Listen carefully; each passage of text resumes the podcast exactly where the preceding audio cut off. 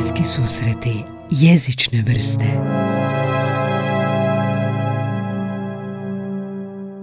Ja, se, ja imam onaj tipični E, nasloni se s laktovima na stol, moja pokojna nona, koja je bila divna, krasna dama i žena, ne s laktovima na stol. I kod jela moraš kao dvije knjige.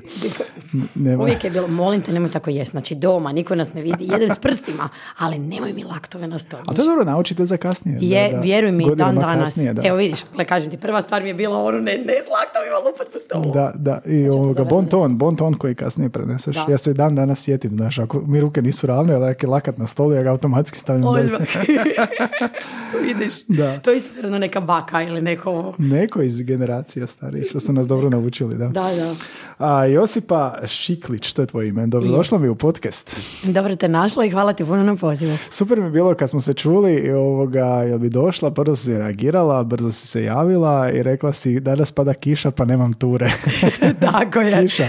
Dobro sam te pogodio sam te kad kiša pada trebate kontaktirati za Idealno, idealno. Tako je, makar nekad e, stvarno gosti koji su tu jako kratko u Zagrebu, nemaju izbora pa se i po kiši snađemo sa šetnjom, ali kad se radi o domaćim ili o gostima koji su tu na kongresima 4-5 dana, ti sa ljudi sigurno neće previše ići da, da. vani po onome pljujsko baš moći. A za ljude koji te ne znaju, možda su čuli za Purgericu, možda su čuli za tvoje ime, možda su bili na tvojoj turi, ali ako neko nikad nije bio, čime se baviš?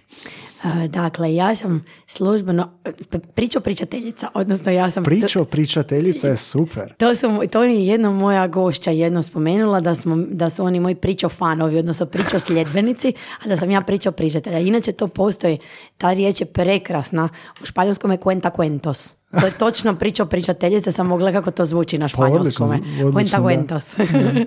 ovaj, ja sam zapravo licencirani turistički vodič za grad Zagreb i Zagrebačku županiju, tako to funkcionira kod nas u Hrvatskoj, po zonama i županijama smo licencirani za engleski, talijanski, španjolski, a povremeno i hrvatski jezik. a kako postaješ licenciran? Šta moraš ovoga, proći neki tečaj? Tako je, tako je, polazi, polazi se standardizirani tečaj kojeg je raspisalo već davno Ministarstvo turizma, to je postojalo i prije, naravno, i prije osamstoljenja Hrvatske postojale su norme kako se polagao ispit. mm Dugo je to bilo zapravo na ekonomskom fakultetu u Zagrebu. Ja kad sad govorim za Zagreb, naravno svaka županija ima svoje, odnosno sjedište županija po gradovima. E, licencira, licenciranje prolazi kroz jedan ajmo reći relativno kratak tečaj, neke postoje norme predmeta koji se slušaju, ispita koji se polažu, praktični dio naravno gdje se ide na teren, gdje se sluša iskusnije vodiče mentora mm koji prezentiraju način kako odraditi jednu prezentaciju neke točke, govoriti ispred te točke negdje se smjestiti i pravilno sa gostima tehničke detalje i poslije se polaže ispit. I to je osnova na hrvatskom jeziku. mm Jezici se onda poslije polažu zasebno. I dobivaju se... zasebno. Tako je, da bi mogla voditi ture na tom tako jeziku. S time da, to je jako važno kogod da možda sluša i razmišlja si sada o tome da bi volio jednog dana postati turistički vodič ili ne jednog dana nego uskoro.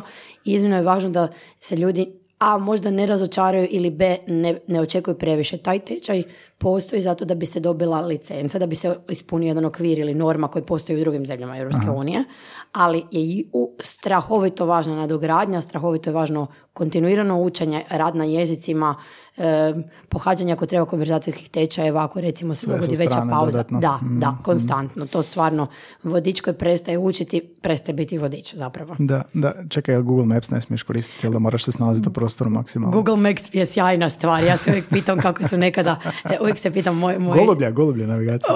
to i ja se pitam uvijek kako su radili vozači špedicija dugačkih koji su išli odavdje od nas, pa je ono izvoz, uvoz, Njemačka, Rusija, A ne znam, karte, šta imamo si karte? I to, i bili su jako zapravo snalažljivi u prostoru. Mi danas smo generacije, već ono što smo prije pričali, mi smo generacije koje smo odrastali i bez, ali vrlo brzo sa, sa, tehnologijom. Brzo u Google Najbolje Maps. od oba svijeta. Ali. Da, da, baš Iako ono, kad koristiš navigaciju, pa onda ovoga previše se navikneš na nju, pa gledaš onu strelicu, nisi siguran više zapravo jel bi logično trebao skrenuti lijevo ili desno, baš utječe na tebe. To, utječe na tebe, a zapravo bi nekad čovjek samo uključujući vlastiti razum i logiku orijentacije se puno brže snašao. Da. Pogotovo možda ako je netko vizualan pa mu čovjek kaže kad vidiš ovaj veliki znak na kojem piše to i to, slijetli crveno, skreni desno i tu sam ti ja za 10 metara. Da, da, da. A kad gledaš u Google, šta sad, kako se ovo tu?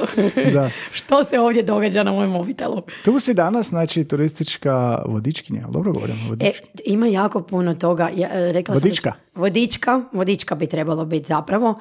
A ja, ja čak volim reći ovaj, e, u muškom rodu formaturistički vodič zato što mi je prirodno, brže mi stigne s jezika. I, i lakše se izgovoriti. Je, je, je. A i najčešće to isto, ne govorim samo na hrvatskom, nego obično je to guide na engleskom ili guida, gija, pa onda je to ono... Gija? Gija je na španjolskom. Španjolskom. Znaš, je jednostavnije, ljepše. Pje, pjevno, pjevno. Pjevno, da. Tu si danas, ajmo zaroniti u tvoju prošlost, ovoga, pogotovo sa te jezične strane. A, čitao sam u, ne znam, na Istri ili gdje je bilo na nekom portalu da te Nona naučila ovoga, sve komunicirati, storytellingu, da si odrasla u dvojezičnoj obitelji. Kako si izložena jeziku od malih nogu? Sve si dobro pročitao. Ja sam rođena Istrijanka, inače pa je to ili Istranka, ako ćemo pravilno ono književno. E, ja sam došla u Zagreb s 18 godina ovdje na fakultet i ja sam jednako zavolila Zagreb, kao što jako volim moju Istru. Sad sam već sad je- lijepo, da. jezičac prešao na drugu stranu, sad sam malo više već u Zagrebu nego što sam bila doma. E, odrasla sam u obitelji koji naravno, mi, mi svi su rođeni u Hrvatskoj, samo što je porijeklo sa majčine strane, odnosno sa nonine strane talijansko. I kako je u Istri prirodno kao što je u nekim drugim regijama našim koji imaju pogranične zone, govori se jako puno taj drugi jezik. E, dogovor je bio među familijom da mama i tata doma govore sa mnom hrvatski, a da nona i nono, odnosno baka i djed, govore talijanski. Tako da sam ja nesvjesno naučila dva jezika i mi smo stvarno funkcionirali kao dvojezična obitelj u potpunosti. Za stolom, to su bile komične situacije, kako ti i ja sad sjedimo ovdje. Recimo, preko puta mi sjedi otac kojim, koji je rođen i odrastao u Dalmatinskoj Zagori, u Siveriću kraj Drniša. Tamo se talijanski ne govori. On ga razumije zbog svojeg obrazovanja, zbog latinskoga, ali on ga ne govori. Znači, s njime govorim standardni hrvatski jezik, ili se trudim. S mamom neku kombinaciju čakavsko-talijanskog, onu našu istro veneto kombinaciju vodu otkačenu. Ako su nona i nono za stolom talijanski, isto taj po, poludijalekt. I onda su znali ljudi kad bi nam došli goste, bi gledali što se ovdje događa. A ti se lagano shiftaš između jednog i drugog i trećeg. I- Je, je i to, to je nešto št- na čemu sam, im- mislim na puno stvari sam u životu beskrajno zahvalna roditeljima i pokojnoj djedu, baki i djedu, jer ti nisi svjestan da ti dobivaš jednu neobič, neobičnu moć, zapravo su, ono, superpower. Da. To kad mene ljudi pitaju koji ti je superpower, jel me čuješ kako mogu brzo govoriti? Da, da, da, da, da. Ja ne moram mislit jesam li sad na ovom ili onom jeziku, ako ti sad mene nešto pitaš na nekom od jezika koji govorim, ja ću se samo prebaciti. I to zato što je vrlo ranih nogu krenulo, ta dvojezičnost, trojezičnost, onda se usadila duboko u taj aparat koji To je to. ovoga, je sad refleks, jel da nije? To je to. to je Nije, to. nije da moraš razmišljati uopće da, Ne, s kim kako čak pričaš. pazi koliko smo mi uvijek o hrani razgovarali, no ona je voljela jako kuhati, a poslije zbog mog posla u turizmu Mhm. i jako puno sam radila sa talijanskim tvrtkama i agencijama i dan danas, Mhm. kako strašno vole gastronomiju, ono, mi ju volimo, oni, mislim, svi koji slušaju znaju, ako je neko ikad bio u Italiji, da ju naj sitnijem mjestu i najmanjoj krčmi će pojest nešto fino, pa mi je prirodno razmišljati o izrazima za hranu ili menije ili ribu na talijanskom. Čak će mi prije dođe riječ na talijanskom nego hrvatskom, što je obično nije baš, baš nekako po standardu, odnosno po pravilu. Dobro, povezala se s tim, da. A i kako si komunicirala s, ne znam, bakom i djedom, je li bilo tu nekih ono priča pored kamina ili ono naš storytelling koji si kasnije vjerojatno razvila, je u početku bilo tako, jeste ti pričali priče ili čitali, baj? Da, sve, sve od navedenog i mama i tata isto tako, s tim da je naravno, e, moja majka se morala vratiti raditi kako su moji roditelji sada e, ne tako davno u mirovini prosvjetari, profesori gi- gimnazijski doma e, u mojem rodnom pazinu e, i, i već majka se vratila raditi kad sam ja imala nešto više od tri mjeseca, tako da sam ja sa bakom i djedom jako puno vremena provodila od malena. I to je bilo, apsolutno i to najbolji na svijetu koji je mogao postojati jer je to bilo toliko prirodno. To nije bilo ono ja to sad moram, Mhm. nego to je samo jednostavno došlo tako kako su se, dogovorili su se prirodno. Da, da, da. E, s- puno je silno koristila priče. Pričala mi je priče iz svojeg djetinstva. Nono također, ali ono, Nono je tu uskakao. Tu je, on je bio recimo zadužen za igranje briškule, trešeta, ovih naših istarskih kartaških Super, igara. super. To dan danas nisam belu još uvijek, zbog toga sam vladala. Ali naučio te to. Nauči to igrat, pokušao me naučiti igrat šah, ali sam ja bila prehiperaktivna, pa, pa smo skrenuli na nešto jednostavnije. Čovječe ne ljuti se monopol i ostalo. Jako puno voljela pričati priče. Imala je jedan silan dar da jedno te istu priču o svojem pokojnom djedu, o svojim odrastanju u livadama kraj Motovuna, u odrastanju u vrlo zapravo teškim vremenima kad je krenula okupacija Italije i poslije drugi svjetski rat, da ih pretvori u priče koje su meni zvučale kao akcijski film. Ili kao svaki put ispričana neka nova ideja, a neke mi je stvarno ispričala vjerojatno više od stotinu puta u životu. A svaki put su imali novi plot twist, da se izrazimo na engleskome. Svaki put je nešto dodala, to je bilo toliko jednostavno ispričano da zarazila me s time. Onda je tu išlo čitanje. Sjećam se, ono, mi smo još old school generacija gdje su se kupovale enciklopedije djeci. Mhm, To je bilo ono tko, zašto, kako.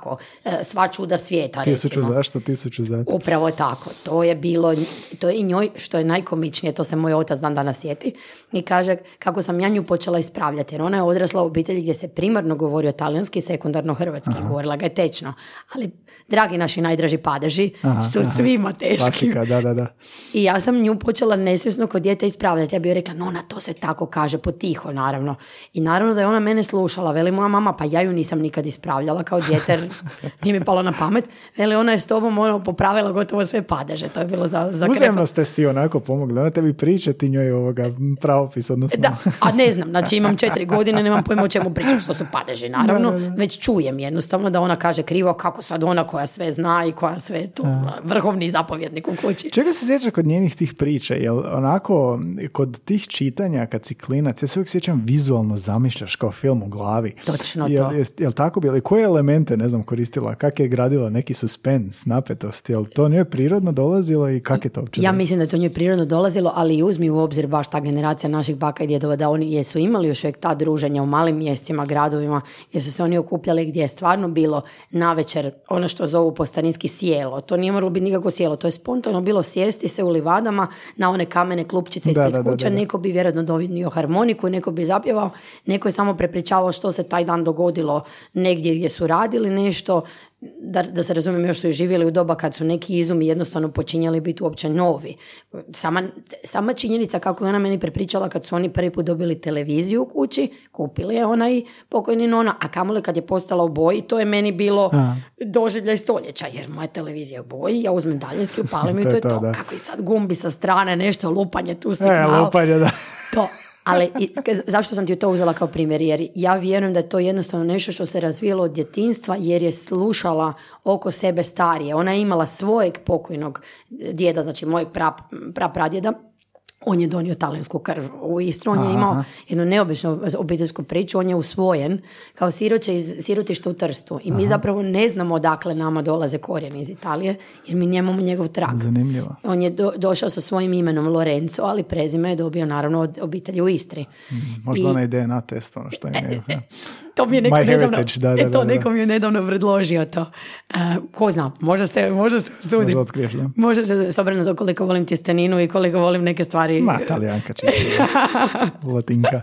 A se sjećaš kako počinju njene priče? E to, obično bi ju nešto podsjetilo, recimo nešto smo radile zajedno ili ona bi krenula raditi njoke i onda bi ona meni rekla, znaš kako, e, znaš kako ti se to nekad radilo? Imali smo veliki težak drveni stol, moja mama radila za znači da, se, da, da ti stavimo u kontekst, u Livadama se danas nalazi jedan strašno slavni restoran u, u kontekstu Europe, ne samo u Hrvatskoj, koji, u kojem je nekada bila mala, skromna seoska gostionica koju je moja, baka, moja prabaka pokojno vodila. Jer nije imala izbora, ostala jako mlada kao udovica sa mojom bakom i njezinom starijom sestrom, jer je moj djed dobio srčani udar i praktički srušio se ono na sad žena koja radi, nemam četiri generacije žena iza sebe koje su radile, znači ona nije tipična baka koje su prevrijedne domaćice, zlatnih ruku, ali one su sve doslovno radile, imale svoje poslove. I sad bi ona meni počela pričati, slušaj, kad smo ti mi za tim velikim drvenim stolom pomagale noni Ani, ona je tako zvala, to je bila njezina mama, sad smo ti mi veliki, puno bi brašna na- namaljale, pa bi sad Sad bi trebalo paziti da se sve živo ne prospe okolo, znaš, tad nije bilo puno brašna, nije se smjelo rasipati. Da, da. I sad bi onda ja nju pitala, ok, a ko te naučio to dozirati? Sve je bilo isto, pazi, znači učenje o hrani i pripreme hrane bio storytelling, nije to Da, bilo zapisivanje recepata, to je bilo gledanje plus storytelling, koji je morao imati točan početak, sredinu i kraj da bi hrana ispala točno tako kako treba biti. Recimo uz hranu su, mi je znala uvijek povezati neku priču. Hrana je bila, hrana plus familija jednako doživljaj neki novi. Ili bi se znala sjetiti, jako smo često znale gledat mm, nešto na talijanskoj televiziji zajedno, neki lijepi film ili bi se sjetila neke pjesme, e onda bi od tud krenulo. Znaš ti kad smo mi bili, e, kad sam ti pričala da smo bili u Puli za vrijeme rata pa kad je krenulo bombardiranje, e, I onda smo ti mi, kad je stalo bombardiranje, krenuli, ne znam, na izlet e, barkicom ono, iz Fažane do Brijuna, mislim, ono, ovi mogu saveznički avioni ili, ili talijanski avioni u bilo kojem trenutku. I u barci. Oni idu u barci, oni vesle, oni idu za Brijune, jer bože moj, treba život živjeti dok se ima. E, strašno je puno toga znalo lijepo podsjetiti, a da ti ne kažem da su mi jedno od najdražih priča bile izvaditi stari album Au. u kojem je ona imala točno kronološki poslagane slike koje su iza bile ko da je arhivist i iza sa datumom, ako, ako je čak mogla i zapisala bi i ko je na slici ako nisu bili svi članovi familije koje je prepoznavala. To su bili ni stari albumi koji su se slike lijepile. Ko je blago. C- Ko je blago, ko je blago, to imamo naravno još uvijek doma i onda bi krenula priča od početka do kraja albuma ko je ko, što je tko. Onda bi to ona mene pitala, se sjećaš ko je to, a ko je to meni, a ko je to tebi, ko je rođak. Odmah te nauči sve. Nauči, i, I tako zapravo dobiješ koncept kako jednu sjajnu priču započeti. Uzmeš element, fotku, neku recimo, evo ja kao turistički vodič, neku sitnicu na, turi- na atrakciji. Ne mora biti cijela atrakcija, može biti jedan element koji je neobičan i od nje izgradiš priču koju staviš u širi okvir. Širi okvir, da. A taj element koji uzimaš, jel boljak je u ruci? A, nekada je i u ruci, nekada je u Mm. ruci, ja se na turama vrlo često koristim, čak i kad nisu ono skroz moje kostimirane tematske ture, ja se vrlo često pokušamo koristiti nečime jer svi, od onih najmanjih do najstarijih na turama vole vidjeti, volimo vizualno, evo sam si prije rekao, Mm. Da, da, da. koji to vizual nastaje kad ti neko s njime spoji priču. I koliko ga dulje pamtiš, ako je tako? Jako često, Mhm. jako često. Nekada nam nije, nažalost, moguće ispričati priču o nečemu točno na mjestu gdje se to nalazi, jer Mhm. više ne postoji. Ili evo sad konkretan primjer, nakon tri godine, tri godine nakon potresa još i jako puno toga nedostupno za posjet kad govorimo o kulturnoj baštini i povijesnoj baštini. Nekad nam stvarno tu treba mašta i treba nam e, možda nekad i vizual na tabletu, možda fotografija, ali treba zapravo gostima probati dočarati gdje se što nalazi. A najbolje je to tako dočarati nečim mirisom, osjetom, um, do- dodirom, da. Da, da, i dodirom često. Jako često dodirom, recimo, jako zgodan element nekad bude e, na šetnjama, e, prepoznavanje začina, jer je priča o najstarijoj zagrebačkoj ljekarni, što od začina može biti lijek, a kako taj lijek može biti i otrov. I sad tu nastaje ono graja i igra, bilo, bilo da se radi o gostima koji su odrasli, ozbiljni ljudi, ono, u kasnim 50-ima, ranim 60-ima poslovnjaci ili su možda već i umirovljenici na nekakvoj grupi i sad kad to dobiju u ruke, ja kažem ne smijete to jesti, ali smijete dirati, smijete stisnuti, smijete zdrobiti, smijete međusobno si pomoć, ali ne smijete ni slučajno ništa izvaditi telefon iz ruke i googlat. Ili slikat, znaš, one, one aplikacije za prepoznavanje Da, biljaka da, i da, da, slično. Ništa. To ne smijete dirat. Samo morate probati svojim, ovo što kažeš, okusom, pardon, evo, sam rekla okusom, vidiš, vidiš. Nemojte jest. nemojte jest. Naravno, kad to djeci kažeš tek nemojte jest, onda to bude, a zašto? Rekao, sad ću ti ispričat. A hoćemo sutra od? Moguće. Slušaj, čekaj, bili gradiš suspensu. ono. da, da, da, suspense moment. Nekad je neka jednostavna stvar kao jabuka, recimo. Uh, u božićnim pričama je jabuka strašno prisutna, jer je, ja ću to sad ono, banalizirati, pojednostaviti. Etnolozi su uh, zapravo našli trag pojave prvih božićnih kuglica, dekoracije u obliku kugle u pokrajini Alzas, odnosno o- okolici Strasbura, zato što su lokalni staklopuhači imitirali oblikom jabuku, a tradicionalno se jabuka stavljala na bor kao dekoracija. Ono, recycling, upcycling i sustainability prije Da, da, svega da, da, toga, da. jer staviš dekoraciju, poslije ju skineš i pojedeš ili naribaš ju u pitu ili staviš E, pa nešto. to je to, to je sve. Samo što je negdje u nekom trenutku vjerojatno to zapelo ili bila loša, rodnija, go- ma- manje rodna godina jabuka. Ja taj sad dio ne znam precizno, ali potiče od tamo moment jabuke, ali imaju u našim krajevima prekrasno običaj i Zagreb i okolica, a vjerujem i drugim kontinentalnim krajevima, na vrh bora ide božićnica, odnosno točnije po, po naglasku božićnica, Božićnica. Kajkavskome. I ta božićnica je jabuka koja simbolizira krug, opet savršeni oblik, početak, kraj godine, crveno, rumeno, na vrh bora, neka cijele, cijeloj obitelji budu rumeni obrazi, zdravlje, blagostanje za godinu. lijepo, da. I samo jedna jabuka u ruci, poslije mi se zna dogoditi da mi nakon takvih tura ljudi šalju fotke doma sa svojih malih daj. dekoracija borova s jabukama. ja se rastopim, ja sam Odlično, gotova kad da. to vidim. To znaš koliko si utjecao na ono, koliko je tvoj storytelling i utjecao na to. Ma to je zapravo najljepše. Ako zapamte samo jednu priču, dovoljna je jedna priča od cijele ture, da ih je nešto motiviralo da dalje sami čitaju, istražuju, da s djecom dalje pričaju. To je to. Meni da, ne treba onda se drugo. nastavlja kao s nonom s tobom i tako dalje. To, da. to, to, Ovo za božićnica smo vjerojatno svi pomislili na novac koji dobijemo za Božić i to je sve što ne valja s nama. I što je naj, naj, najštosnije, to vrlo često uspijem ispričat, na Markovom trgu bude uvijek krasan, na trgu Svetog Marka na Gornjem gradu, bude krasan bor obično. Sad nećemo u temu ulaziti toga što je ograđen ogradom i tako, to Da, ćemo da, pustiti da, za da. nešto drugo, ovo je vesela, vesela i vrlo kvalitetna tema uvijek na tvojim podcastima. E, a na vrhu budu uvijek lijepi ukrsi starinski. Zadnjih par godina turistička zajednica je organizirala firmu koja je radila ukrase koje podsjećaju na starinske igračke.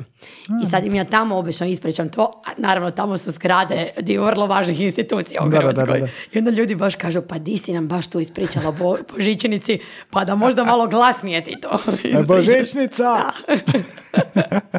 Kako ovoga u srednji, znači govorili smo o djetinstvu tom i ovoga toplo učenje oko kuhinskog stola. To. A, i da ne zaboravimo e, toplo učenje sa mojim ocem koji je profesor povijesti i povijesti umjetnosti, koji bi se trebao spremati za nastavu, a ja sam bila mala, mali prostor životni i onda recimo čita o grčkim i rimskim mitovima i čita meni na glas.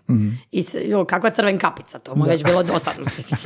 to se krivo ne shvatimo, crven kapica super priča, ali je ono, i s- malo je mračnjačka priča, ali ono, čekaj da mi malo proučimo te bogove rimske i grčke, Da, da, pa budemo krenula se zarazila s mitologijom i dan danas mi je to fascinantno, samo što sam usmjerila pažnju na hrvatsku mitologiju, Da. za bajoslovlje. Ali si sve, to te sve izgradilo zapravo Je. i taj storytelling i ta priča i znatiželja, jel da? Je, znatiželja jako je zapravo velika. pocijenjeno, zapravo koliko je znatiželja te vodi ka svemu tomu. Strašno, ja, to, to je, sa- sad, ću se, sad, sad ću si skočiti sama sebi u, u usta i u misao, ne znam čiji je točan citat, da je nije važno samo sve znati, nego da je jako, da je jedan od najviših talenata biti strastveno znati želje. Da, da, da, poznato mi je to, da, da, da. Ono, znam da ništa ne znam, ali znam da me sve zanima. I što si znatiželjniji vidiš da ne znaš dovoljno To. i da to te To. i goni, to te To. goni dalje. To. Kako si kasnije sa srednjom, tipa recimo ono, adolescencija, jel ovoga se usmjerava taj neki tvoj i storytelling, i znatiželja, jel ide u jezike nekako ili ide u neke druga područja? U, u jezike konstantno, to mi je nekako dolazilo prirodno. Čak nisam ni razmišljala o tome toliko koliko mi je strašno puno značilo sudjelovanje u brojnim radionicama vezanim za Lidrano i imali smo dok sam ja išla u svoju gimnaziju i srednju školu našu, Jurija Dobrile, e, mi smo tada obilježavali stotinu godina prve hr- škole na hrvatskom jeziku u Istri. Imali smo jedan fenomenalan projekt e, koji je sudjelo, ono, bio multikulturalan na puno razina i u kojem smo dio nas koji se htio baviti time mogli e, sudjelovati u e, dramskoj predstavi koja je imala na jedan jako lijepi način zvala se profesorov Amarkord. Sjećanje kroz godišta škole gdje se miješa, ne znam, Juraj Dobrila, znači biskup, čisto da ljudima stavimo u kontekst kao mm, biskup i- strah, strašno važan za i hrvatsko, a pogotovo istarsko jezikoslovlje, obrazovanje, kao recimo Josip Jure Štrosmer, da ga tako stavimo u regionalni kontekst. I Ju- Juraj Dobrila koji repa na predstavi, Da, da, da, recimo. super, Ako je super. ono odjeven u halju, ali repa. I tu, je- tu je nekako nastala još dodatna ljubav za scenskim izrečajem. Znači da se mogu izražavati negdje ne samo recitacijom za lidranu, nego da to bude nešto šira i predstava.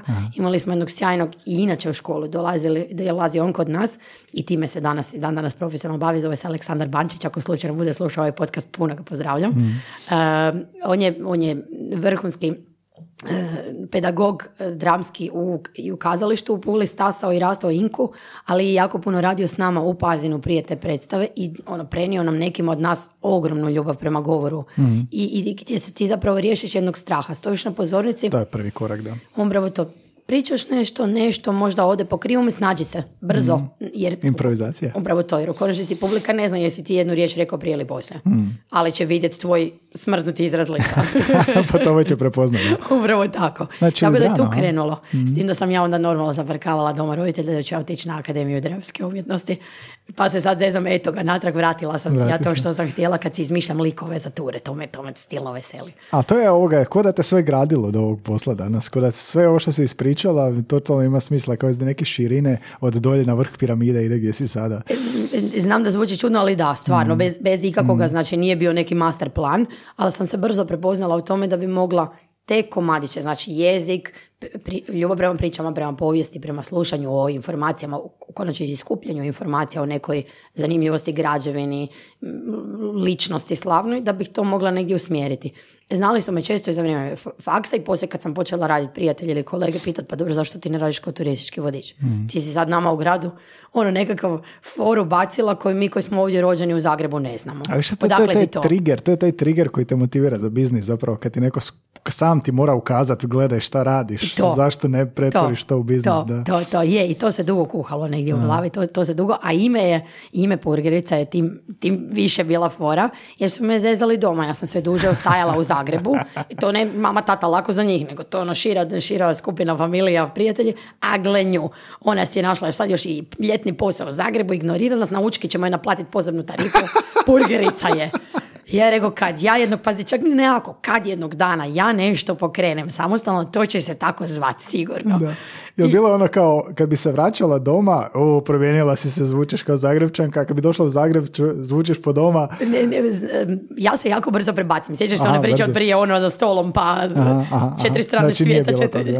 Ne, ja da sad krenem čakavski, mislim, čuju ljudi koji su tu rođeni, čuju kad me duže slušaju da moj naglasak nije čisto standardni književni, naravno. I rijetko ko od nas, osim ko je za- zaista bi školovan bio? jezično, Da. ima upravo to ovo je tako čist bogatstvo, govor. čuješ bogatstvo u glasu. I da. da. Znali smo se ovaj, šalit. Meni je bilo super uspoređivati eh, čakavske i kajkavske, odnosno fraze ča- iz čakavskog i agramerizme zagrebačke. Mhm, Recimo, škarnicel i škartoc. Škarnicel, znači papirnata vrećica ovdje, Da, da, da. škartoc kod nas, njemački talijanski utjecaj. aha, aha. Ili recimo jedna komična situacija, bonagracije, što su zapravo karniše, a što vrlo vjerojatno na hrvatskom to nije tako standardno, nego je to, eh, kako bismo to nazvali Joj, uopće? zaboravio sam, nisam se pročitao kako se to standardno zove, zaboravio sam nikad to ne govori, da.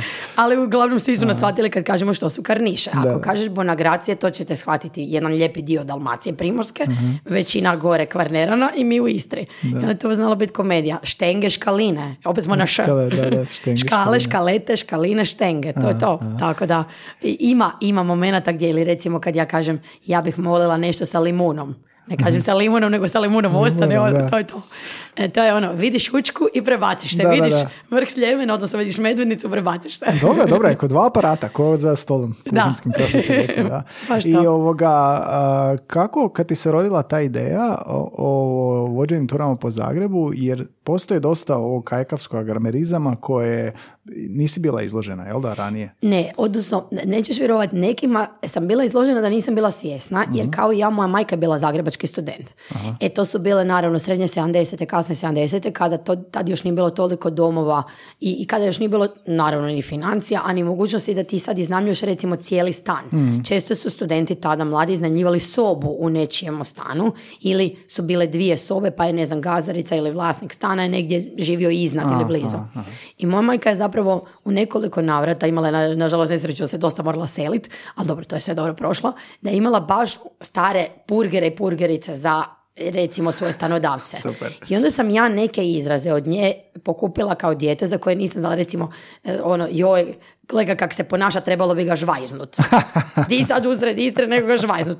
Čute klepit bi rekli mi Istrijani, a ne. Znači, donijela je doma. Donijela je neke izraze zato što ipak pet godina boravka na fakultetu komuniciranja, u konačnici komuniciranja u, kojem, u gradu u kojem si okružen dominantno ljudima koji govore tako. Pogotovo 70. još je bilo strašno puno onih koji su bili ajmo reći izvorne generacije rođenih Zagrebčana i Zagrebčanki koje su govorile tako, gdje je bilo normalno prosim lepo ili gdje je bilo Da. normalno fala lepa, gdje nije bilo hvala lijepa ili fala, samo skraćeno od takvih nekih banalnih primjera do dalje. Puno je toga donijela do- doma i onda sam ja shvatila kad sam tu došla i imala opet susjede jako drage gdje sam bila podstanar baš isto prave, ono, autohtone Zagrebčanke Autohtone, da. Zagrebčane, uh, shvatila da ja te neke izraze točno znam smjestiti zbog nje. I onda treća stvar, tko pjeva zlo ne misli. Tu je bilo To te, to te ponavljanje. inspiriralo, jel da? Jako, jako za govor. I za, go- za govor. S tim da ja recimo nikad ne kajkam. Ja to, kao što isto ne očekujem da netko ko se doseli u Istru ili u Dalmaciju se prebaci na taj govor. A to nikad zapravo, ni ja i Slavonije, ni, nikad nećeš čuti Slavonca da kajka. To je Da. baš, to je nešto Da. što ostaje, ono, što, taj što Št- nama. da, je vama pogotovo da. koji imate prekrasan čisti govor. Da, i ovoga što je uh, uvijek nekako zanimljivo. Meni je bio ovdje gost Ivo Žanić, pa je rekao, uvatio sam te da si ovoga kajkavac, pitam kao kako, pa poslao si mi mail, kao napravim a, umjesto napravit ću. Ko, kako? Pa da, pa utječe, utječe na tebe područje gdje živiš, da. kao- Naravno, kako ne? I i ja ću nekome reći, budem ti se javila, ne, javit ću ti se. Da, da, da. Ili ne znam, ili ne, ono na kraju rečenice, ili Da, tak, da, da, isto. To, je- to, E, tak, da. Ali A da recimo, te pitam, fakat? Fa- Fakat. Šta da? Što bi bilo već naše ovo, i već riječani to znaju i, i, pu- i puljani, ili su puležani isto. Šta da? To je ono kad, Da. kad se zapjeva za gore. A ima kratkog, šta da? Šta ima da? i šta da, ima šta da, ali ovo baš ono, ma šta da? Da. Ja sam se fakat uvatio, na šta je meni bilo? Meni je, ja sam se uvatio da nešto govorim i da mi je mozak rekao sad je idealno vrijeme za iskoristiti fakat i onda sam ja iz nekog lokal patriotizma rekao neću sad to reći. Makar bi bilo bolje, efektnije i kraće za rečenicu. Ne. Dao bi ono baš, baš bi tuše, poantirao To je kao, bojim se, znaš, bojim se da, da izgubim taj svoj identitet tamo, ovoga, pa neću fakat.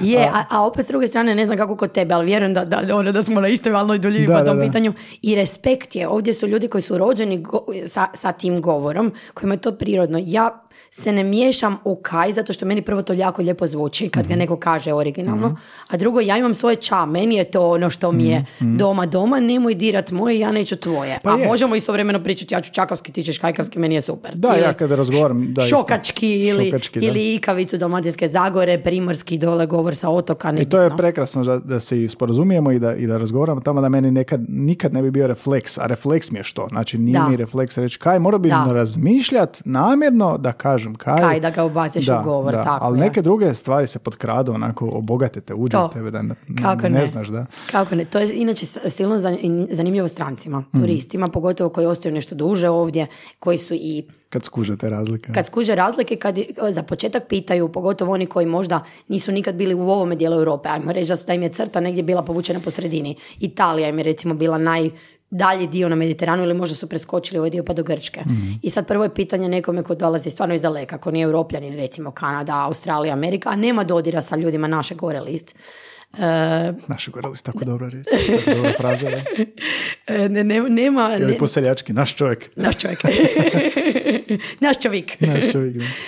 Um, ne, naravno da njima na, na prvo slušanje nemoguće razlikovati slovenski, hrvatski, srpski, bosanski, crnogorski govor, znači to je nemoguće. Da, to je nemoguće, to, to je čak nekad niti ljudima koji su odrasli negdje vani, a opet ćemo tu frazu, naše gore su list, Mm. ne mogu na prvu shvatiti je li osoba s kojom razgovaraju u po ovom našem jeziku, ajmo ga tako nazvat, Mm, nekakvom miksu, ne može ga na prvu shvatiti. Onda kad im ja pokušam ono to na naj, ono simple it down, na najnižim mogućim Da, da, da. e, primjerima, ja jednostavnim primjerima na engleskom, onda bude ok, znači vi se razumijete međusobno, da, ok, sve, razumjeli smo te, to je to, Mm. dovoljno.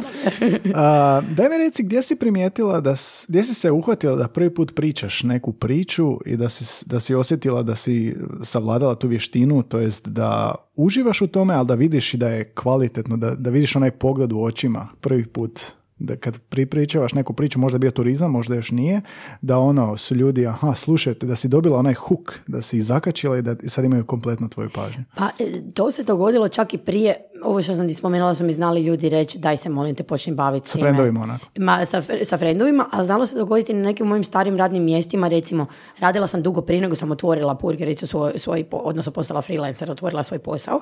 Radila sam dugo u turizmu, meni je ovo sad 17. godina u turizmu i radila sam u jednom jako velikom zagrebačkom hotelu u kojem sam radila u timu koji je pro, prodaje marketing eventi, odnosno zapravo radili smo reali- realizaciji razno raznih događanja u hotelu. I sad recimo dogodilo bi se da bi ja taj hotel ima jedan kat sa prekrasnim pogledom na grad i da bi ja ljudima sad počela prirodno tumačiti što mogu u prostoriji rasporediti, gdje da im se navečer kad se zagase svjetla i kad Zagreb svijetli na drugačiji način bolje vidi neki element scenografije koji će imati za svoj party ili za nešto. I sad bi ja tu vidjela ljude koji šute, ne pišu više ništa i gledaju mene i ono nagnu lagano glavu u koso, aha vidiš kao ova priča ima smisla što je ona sad ispričala, odakle njoj to sada. Ili recimo, br- brzo me zainteresiralo, taj hotel ima jako živopisnu svoju povijest, Zainteresiralo me, imali smo brojne kolege konobarice, konobare, kuhare, recepcionere koji su bili stara garda, koji su neki čak i tamo svoje prakse radili dok je taj hotel još imao skroz drugi, drugi naziv i drugi interijer. I onda tu sad i ona ispadne sjajna priča što su radili Rolling Stonesi kad su bili u tom hotelu. Kako se hotel čistio i pripremao kad je dolazila neka ogromna delegacija. Ili recimo u recentnije vrijeme kad je dolazila delegacija, kad nam je G7 sastanak bio u Zagrebu. Kako je to izgledalo sa tajnom službom, sa svim mogućim osiguranjima. I onda slušaš takvu priču i baciš mali ono štiklec nekom klijentu i sad se taj klijent zagrize i misli si čekaj malo, zašto ne bi moj event bio ovdje ili moj sastanak, moj, Da, da, da. moj privatni neki do- događaj, pa ovo ima dobru priču, još ćemo moći ispričati, e u ovoj dvorani ti se događalo to i to. Evo tud je to krenulo da su se ljudi počeli hvatati na stvari koje su zapravo bile samo zidovi, koji su sa jednom, dvijema pričama za koje sam ja dobila informacije, dobili život. Da, Oži- oživotvorenje bilo čega. To, to, dobili su, bili su im više nego samo, aha, dvorana ima 250 metara kvadratnih, tu možemo staviti to i to. A u ovoj dvorani je bilo to. Odlično, super temelj, ajmo mi sad iz toga sebi napraviti super priču za događanje koje imamo. Mhm, sjajno. Spomenula si uh, Tko pjeva zlo ne misli. Meni je to tako uh, drag film um, i Zagrebčanima, znaš ono kad stave da je film na otvorenom kino Da. Maksimir svi pohvale. Da. Gledao si ga sto puta, znaš. I Ne, sto i prvi, idemo. Što se tebi, uh, što se tebe dojma? Kad si ga uopće vidjela prvi put E, i što te se dojmilo? Ba- Baš se sjećam onako lijepog govora, lijepog nježnog. Upravo ovako, to. Jednog, jednog gospodskog štiha, jednog e, zapravo onako vremena koje mi vraćamo se na moju nonu, odnosno na moju baku, e, koja mi je ona dočaravala iz vremena života koliko god da je bilo teško i ratno vrijeme i ostalo, ali jedan taj onako odnos među ljudima koji je mogao biti nebitno koja si klasa i koji si segment društva pripadao, što radiš, kojeg si porijekla, jedna finoća u odnosima među ljudima i ovo što kažeš, prekrasan jezik, stvarno. I, i- i- i- okruženje. Mislim da sam imala, pitao si kad sam ga vidjela, mislim da sam imala oko desetak godina, tako klinka sam ga negdje isto na televiziji i onda smo ga negdje ono doma snimili na kazetu, mislim da sam ja tu kazetu podelila od gledanja kasnije, da to više ne postoji nigdje, čak ni u nekom ono, nekoj našoj garaži ili šupi doma. To je nostalgija određena, jel da? To je, Je. nostalgija za vremenom koji nisi ni bio svjestan, ni živio. Da. Upravo to. Ali ima nešto fascinantno kada razgovaram i puno sa ljudima koji mi možda nisu bili na turama, nego ovako, razgovaramo svakodnevno. Ta nekakva era 920 i 930 između dva rata, taj polet koji su ljudi u konačnici osjetili nakon što su preživjeli prvi svjetski rat, glad, španjolsku gripu, svašta što se događalo, jedan toliki duh, e, mislim, ako ćemo je staviti u kontekst Zagreba, što se sve tad izgradilo, tko je ovdje izgradio tvornicu, dao ljudima prilike za posao, e, ko- koje kulturne institucije su ovdje djelovale, koje je Zagreb imao bogat život, kabareji, kazalište, koncerti, to je stvarno Bum. razina bila gotovo ono maloga Pariza, Beča kao što su nazvali mali Beč, malog Londona bez pretjerivanja. Tako da ja vjerujem da inače ljudima ta era koju nismo živjeli nekako Romantična. Baš to. Romantiziranje, da. Romantiziranje, a opet s druge strane svjesni su da je to bila era u kojoj je opet mirisao drugi rat koji je dolazio, era u kojoj je bilo i, i neimaštine i bolesti i svega, znači ništa nije bilo idealno, ali da su ljudi nekako se izdigli iz razine samo ćemo razmišljati o lošem i negativnom, malo si moramo život pokušati obogatiti i uljepšati nekim drugim sadržajima. Mhm. A kad si radila u turizmu, kažeš 17 godina, gdje si ovoga... 17 je ova zajedno sa ovim mojim 17, što ja radim. Gdje si ono, koji su to bili poslovi otprilike ono, um, i gdje si tu primjenjivala taj neki svoj storytelling još? Pa Startalo je sa nečime što ja kažem da je najbolji posao na svijetu. Ja obožavam svoj posao kao vodič i to je moj najbolji posao, ali to je stvarno za nekoga mladoga ko razmišlja o, e, ako u konačnici samo dobrome džeparcu, jako Da, dobro pa plaćenome i razvijanju skillova, razgovora s ljudima, možda čak probijanju vlastitih barijera u komunikaciji s ljudima i razvoju jezika, posao turističkog animatora je nešto genijalno.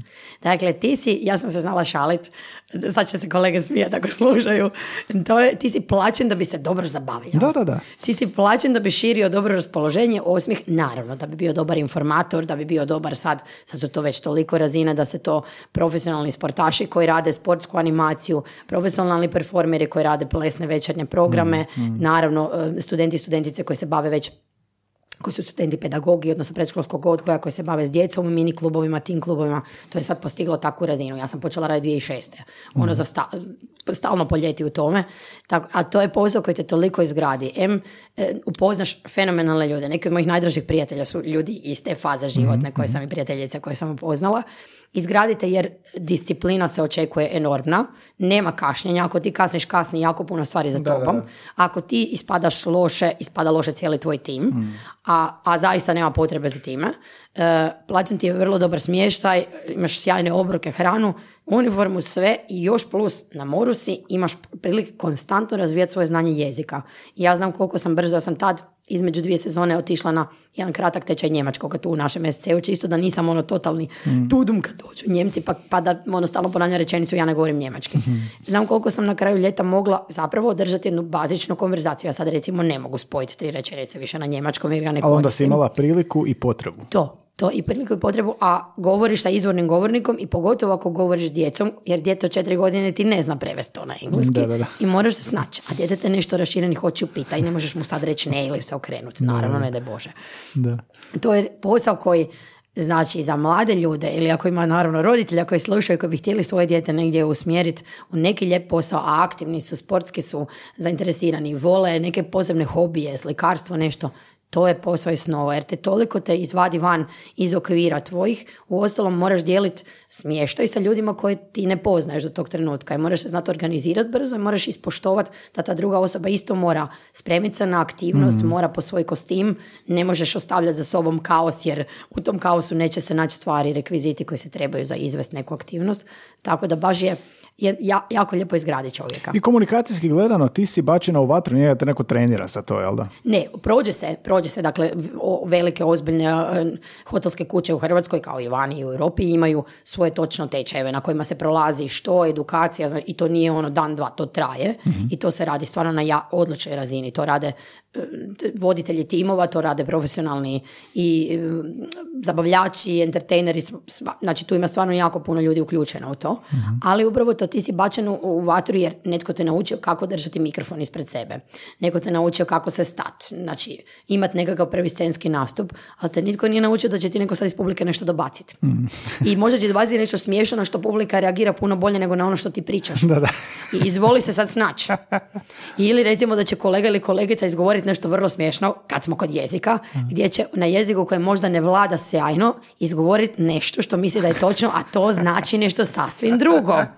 I da će To biti... živa, da. Evo, daću ti primjer na talijanskome. To, to nije bio moj tim, to su jedne druge kolegice slušali, to se prepričavalo godinama u mojoj generaciji. Netko je htio reći da je prva, da je završio prvi dio e, večernjeg programa i da će sad biti mali intermezzo glazbeni, da si ljudi mogu otići nešto pojest popit. I sad, to je bilo na talijanskom izgovoreno i trebalo je reći završava prima la, sta finendo la prima parte della nostra serata.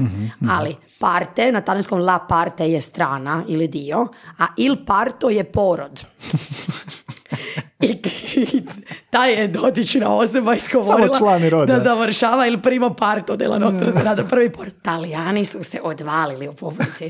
Naravno i sad ajde što si ti sad rekao? I sad onaj koji je dojer uvijek se u parovima vodi program. Se treba snaći nešto šaljevo reći a ne smiješ naravno uvrijediti niti omalovažiti osobu koja I ne nenamjerno nego nastavljaš. tako je nikada ni slučajno stvarno to mi inače to mi strašno, to vjerujem će se složiti kao jezičaru smeta, Mm. kada netko si dozvoljava u javnosti korigira drugoga, posebice na jedan Grozno. Mm. grozan način. To, mm, to, to mi je to mi je neprihvatljivo na bilo kojoj razini. Mm. Bilo da je neko profesor eme- emeritus nekoga jezika, to se ne radi. Mm. To se stvarno ne radi, tako da zna, zna biti, jezik zna biti jako ovaj, bilo je tu još nekih zgodnih ovaj, i još malo pikantnih riječi, nećemo sad o tome. Kako se nastavilo na porod? Mislim da se kolegica koja je bila u paru sa, sa dotičnim gospodinom snašla, e, da je, da je rekla da nam je toliko bila ono uzbudljiva večer da smo je uspjeli ono poroditi. Mislim da je tako bio Pa ostatak super, priče. da, da, da, super. treba, treba se snaći. Da, Nikad da. ne znaš, možda stvarno neko nesvjesno kaže i nešto što graniči sa riječi koja je malo je dirty talk Da, ili da, da, nešto da. da nije htio i stvarno moraš to izvući iz, iz konteksta. Nikad ne znaš ko sluša, ko bi mogao na to baš obratiti dodatnu pozornost. Ovo je sjajna priča zapravo, da. I kako sve mora biti okrenuto malo i na šalu i na zabavu i na sve, da. naravno, naravno, to je, mislim, je, jezik u turizmu je alat ogroman, a s druge strane mora biti alat i da ljudima bude zabavno. Da ljudima, ali da opet tu netko bude majstor u tome da ne prijeđe granicu zabave i uh, vri- uvrijedljivosti ili vulgarnosti. To stvarno ne.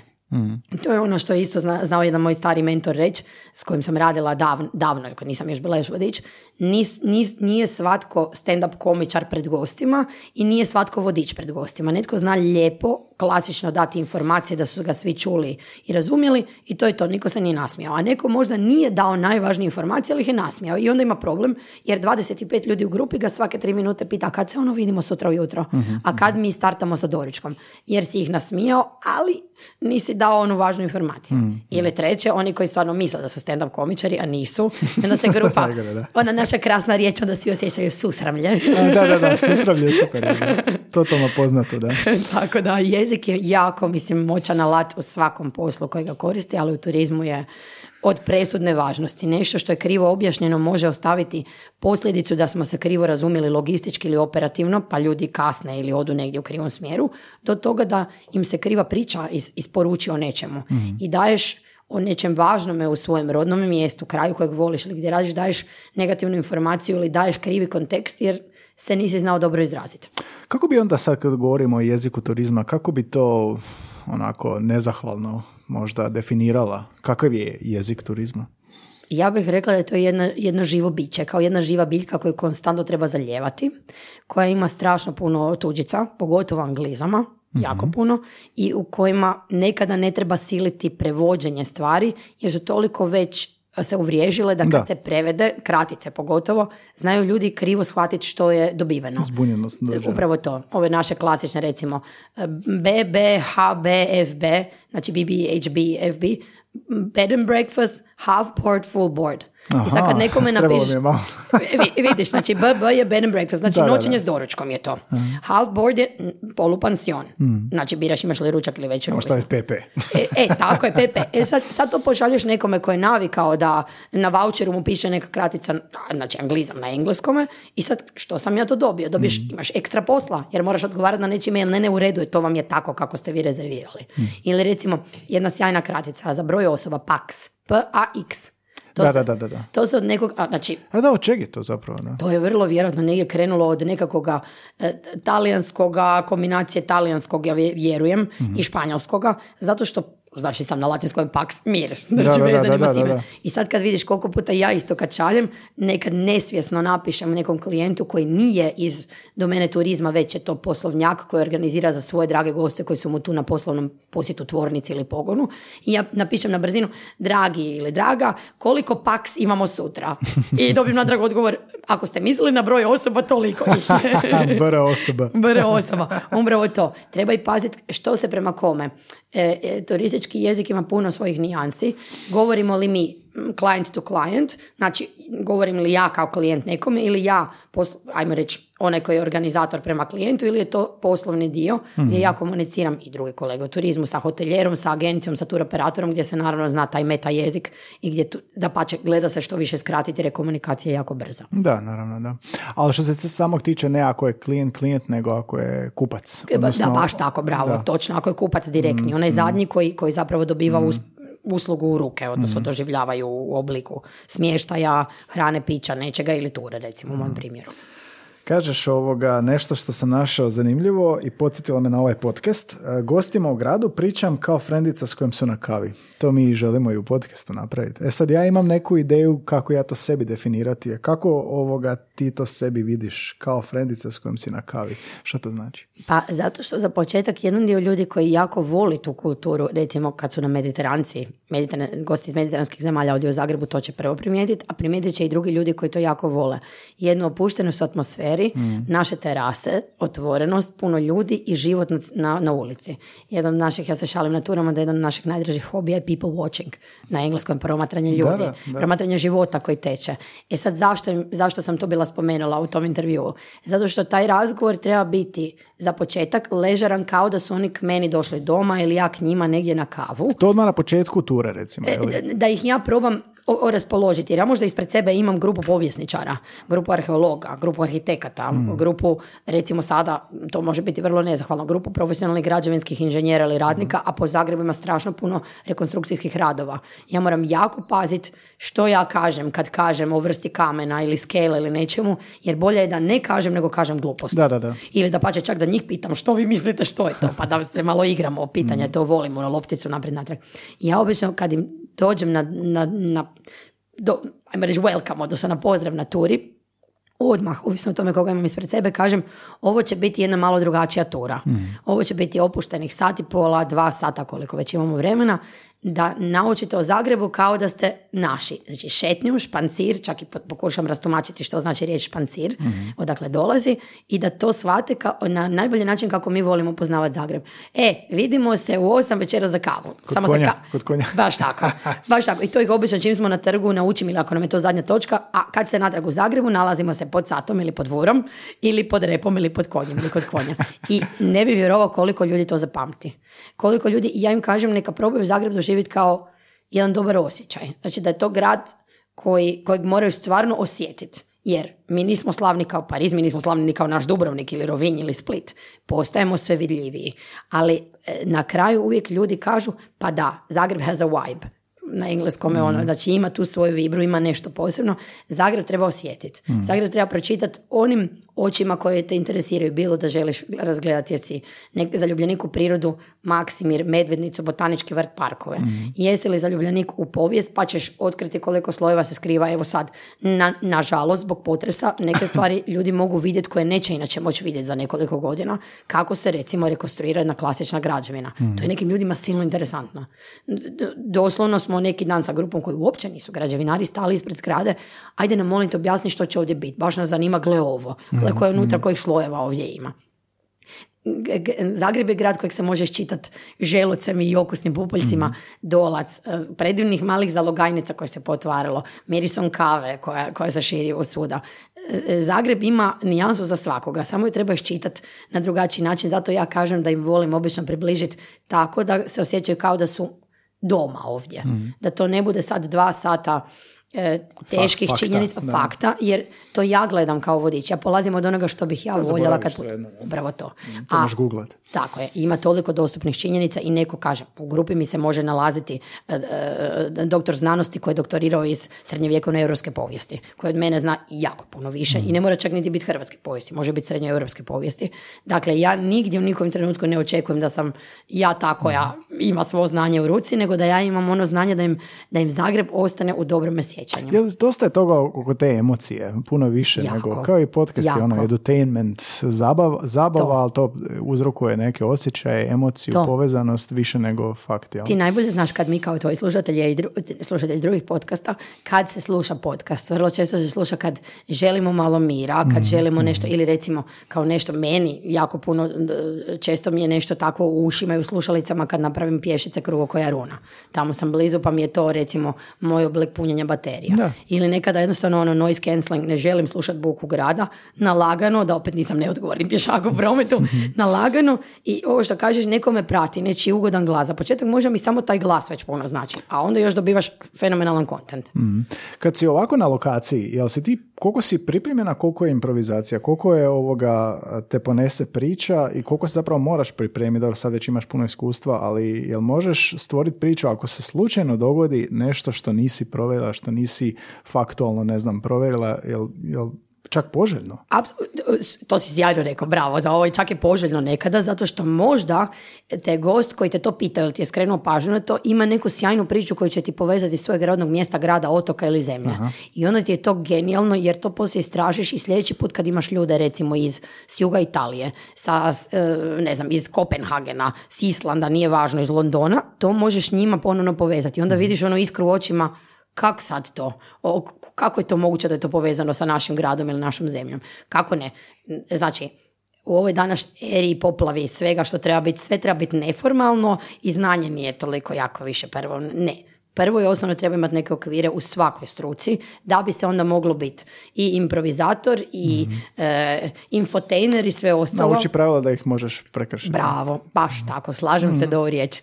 E, pri, pripremljen moraš biti da znaš na kojoj lokaciji prvo i osnovno ti biraš voditi gosta, pa da tamo znaš ispričati nešto o tome. Jako će ti se lako dogoditi da te neko pita nešto što te niko nikad nije pitao. Možda je to baš super moment jer točno si čekao da te neko to pita i onda jej, možeš sad to podijeliti, a može se dogoditi da te pita nešto što stvarno ne znaš. I to je apsolutno ljudski. Ja ću prva odmah priznati i reći ću odlično pitanje, ono klasično, odlično pitanje. Međutim, sad ćete mi da trenutak i ćemo sad to provjeriti. Ili ću se nagrud, možda ću provjeriti recimo ima načina kako se može uvijek nešto u ikonografiji, umjetnosti, crkava, fresaka prepoznat. Naučiš po ključu neke stvari prepoznavat, pa možda i negdje gdje nisi nešto vidio ili uočio, znaš logikom što je to. Asociraš I kažeš, to bi trebalo biti. Znači ne kažeš da si ti sad ono master e, tog znanja, nego to bi trebalo biti to, ali ako vam je interesantno, dok hodamo do sljedeće točke, ja ću rado pokušati provjeriti ili točno to što sam vam rekla. Jako je važno u tom trenutku ne ispast bahat i bezobrazan i reći to nije bitno ili to sad nije tema našeg razgovora, nego pokušati gosta u konačnici mm, napraviti da se osjeća a rekla bih važnost time što je skrenuo pažnju na neki zgodan detalj. E, Dru, treća stvar koja se događa sad u Zagrebu, improvizacija svakako je potrebna jer ti ne znaš od danas do sutra gdje se neki novi element, upravo to, zatvara se neki dio, zato što se naravno obnavlja i ti stvarno ne znaš što ćeš, pogotovo mi koji radimo, nisam samo ja, to su moje divne kolegice iz Gornjogradskih Sopernica ili Iva moja sa Secret Zagrebom, mi radimo večernje tematske ture. Ujutro je nešto bilo otvoreno kad smo bili u gradu, navečer je zatvoreno. I ti sad brzo moraš reagirati jer u tom momentu ti imaš sjajnu priču tu gdje trebaš tom kraticom, ti više ne možeš jer je tamo veliki betonski blok stigao. Ili ce, ono, vreće cementa ili nečega. Da, da, da. Ajmo, snalaženje. Ima neka em, lakoća, a ne, neću reći lakoća, nego osvježenje u toj improvizaciji i snalaženju što te tjera da zapravo budeš uvijek spreman i gradiš svoje vještine. Da? I Baš onda, tako. I onda nakon pet godina ili više toga već si spreman na sve. Ba, baš tako, a i, i držite ono, keeping me on my toes. Da, da, Ono, da. Baš te drži I budnime. ne bude ti i tebe čini ovoga um, znatiželjnom, znatiželjnom za još više i ovoga, Točno, točno. nikad ne prestaje učenje zapravo. Da. To je to, ono što ste rekla na početku, turistički vodič ili općenito djelatnik koji radi u um, Dinamično je to. storytellingu, u kulturnom turizmu, kustosi u muzeju, kustosu u nekakvom tematskom parku ili nečemu, ako misli da je kada je položio nešto svoje ili naučio u dvije godine što je naučio da neće dalje učiti, bolje da se, u mojem mišljenju, da se bolje da se ostavite profesije. učenje, učenje i konstantno učenje. Znamo da smo znatiželjni i da moramo još. Da. A to je uzbudljivo, ali zahtjevno, pa ko nije za to, onda da ne Da, radi to. Da. da, da. Ili da se posveti jednom vrlo uskoj niši u kojoj se onda drži, koji je stvarno ono majstor ili majstorica toga i to isto respektiram. Kapa dole, ne trebaju svi sve pokrivat široko, da pače, bilo bi i puno bolje kad bismo inače ono što stalno godinama ponavljamo kao strategiju turizmu, niše, mali butik zemlja, butik smo, sve, sve to stoji, mi to jesmo, samo jedan dio ljudi to još uvijek ne prepoznaje dovoljno, a dok drugi onda iskače na ljestvici ono od 1 do 100 nisu na 100 nego su na 150 jer i gosti to prepoznaju. Kad smo kod gostiju, kako prilagođavaš tu komunikaciju na turama različitim generacijama? E, I pogotovo ako je miješana grupa, ne znam, se može dogoditi, može, jel? Od Može, 12 može. Do, do, do 60. Može. A, ili ako znaš da imaš samo mlade, kako ti se mijenja način na koji pričaš priču, način na komuniciraš, jel ona i proizvodi se ne prodaju isto generaciji Z, generaciji Alfa i nama? Apsolutno. Kako to kod tebe izgleda? E, jedna stvar je opet dobra priprema. A ako je to direktna rezervacija i komunikacija sa mnom, onda ja pitam, ja sam tu ono kao detektiv, pokušavam dobiti što više informacija zato da bi tura bila što ljepša, ugodnija i veselija. Upravo što kažeš za početak, ako je starija generacija u pitanju, govorimo sad o strancima, naši su dosta mobilni i fletni naši zlati varavljenici, E, ako se radi o ljudima koji nešto teže hodaju, dajte mi to molim vas ono recite unaprijed da im ja turu složim tako da ljudi u kraće vrijeme vide što više toga i da uživaju u tome, da im to ne bude stres. Ja kako ćemo sad gore na gornji grad, a mogli smo uspinjačom, samo da ste mi rekli da su ljudi malo teže pokretni. E, drugo, je li im Zagreb prva točka u Hrvatskoj ili im je zadnja točka putovanja. Naravno, ako su već imali svojeg pratitelja puta i vodiča lokalne, recimo od, od Slavonije pa do ovdje ili od Zagorja pa do ovdje, Istre, Dalma, nije bitno od kojeg smjera dolaze, već nešto znaju. Ako ja sad počnem davati generalni kontekst u Hrvatskoj, ja sam dosadna, jer se preponavljam, a to ne želimo. Nego, eventualno da šlag na tortu, zašto je Zagreb drugačiji od drugih dijelova koje su posjetili do sad. Onda, ovo što kažeš, najčešće ovaj miks generacijski, ono, od 6 do 76, imam u domaćim grupama. Kad radim ovaj ovaj, ovu svoju varijantu tematskih tura, pogotovo besplatnih razgleda, tu stvarno budu mama, tata, baka, na, najmlađi član familije pas, mačka i mačke smo imali na turi koje su išle u špancir s nama. Mačko moraš drugačije pričati. Isto, isto, sve. Baš ta, mačka me nije šljivila ni 2% na turi. Tako je to i trebalo biti, jako zahtjevna publika. Njima je tu, um, tura mora biti napravljena tako da je zabavno i onom najmanjem i najvećem. Naravno, da ono još... E sad, to ti je pitanje je teme. Recimo, to su se već toliko, imam sjajnu publiku da su se već i neki naučili, neki čitaju dobro, znaju iščitati što sam napisala u kratkom opisu ture koju predlažem ili nudim za vikend, ili za advent, ne- nebitno u razdoblju, a neki su jako dobri sami po sebi putnici već, odnosno jako su promišljeni, pa kažu imamo, ne znam, dvoje djece ispod 10 godina, hoće li im ova tura biti zanimljiva? E to mi je sjajno, volim kad to roditelji pitaju ili teta, baka, susjeda, kogod ih vodi, zato što im ja onda mogu reći da, ova tema im je sjajna ili nemojte ih voditi na ovu temu, naravno nije neprimjeren jezik za djecu, nego jednostavno kontekst ture takav da će im biti možda fora to što mi šetamo dva sata, ali ih neće zanimati toliko priča. Dok recimo tura na Gornjem gradu koja se zove Grič priča priču, ta je stvarno napravljena ciljano od 6 do 76. Fora jer će, ne znam, netko maleni si zamisliti kako sad palimo vatru i kraj Svetog Jurija iz Maja njegovoga, a neko stari će se sjetiti pa bože, to su moji baka i djed radili za Jurjevo u selu, palili su se krijesovi. Dakle, i- jako je bitno znati svoju publiku. Jako bitno. Ali je li se dogodi da ti kad pričaš priču u istoj rečenici govoriš odrasloj osobi, jedno pogledaš dijete i u nastavku te rečenice kažeš nešto što je baš za njegove uši. Da, nekad se dogodi i to se vrlo često dogodi spontano. To, ti je, to je ono što si prije govorio, ljepota improvizacije. Nijedna moja tura ne izgleda isto. Ona ima, ona ima svoj koncept, svoje priče koje ja želim ispričati, svoju rutu, koja može jako se često i promijeniti u zadnje vrijeme, ali ja nemam tekst gotov u smislu ja ću sad govoriti ovo ovdje, ovdje moram izgovoriti ovih pet rečenica. Jer ja ću možda tu večer imati ispred sebe strašno raspoloženu publiku koja se na najmanju sitnicu nasmi- nasmije, sudjeluje, ono, komentira, dobacuje zabavno. i- Popili su prije. I to je moguće. I to je moguće. Ili recimo, događaju ti se neobične stvari.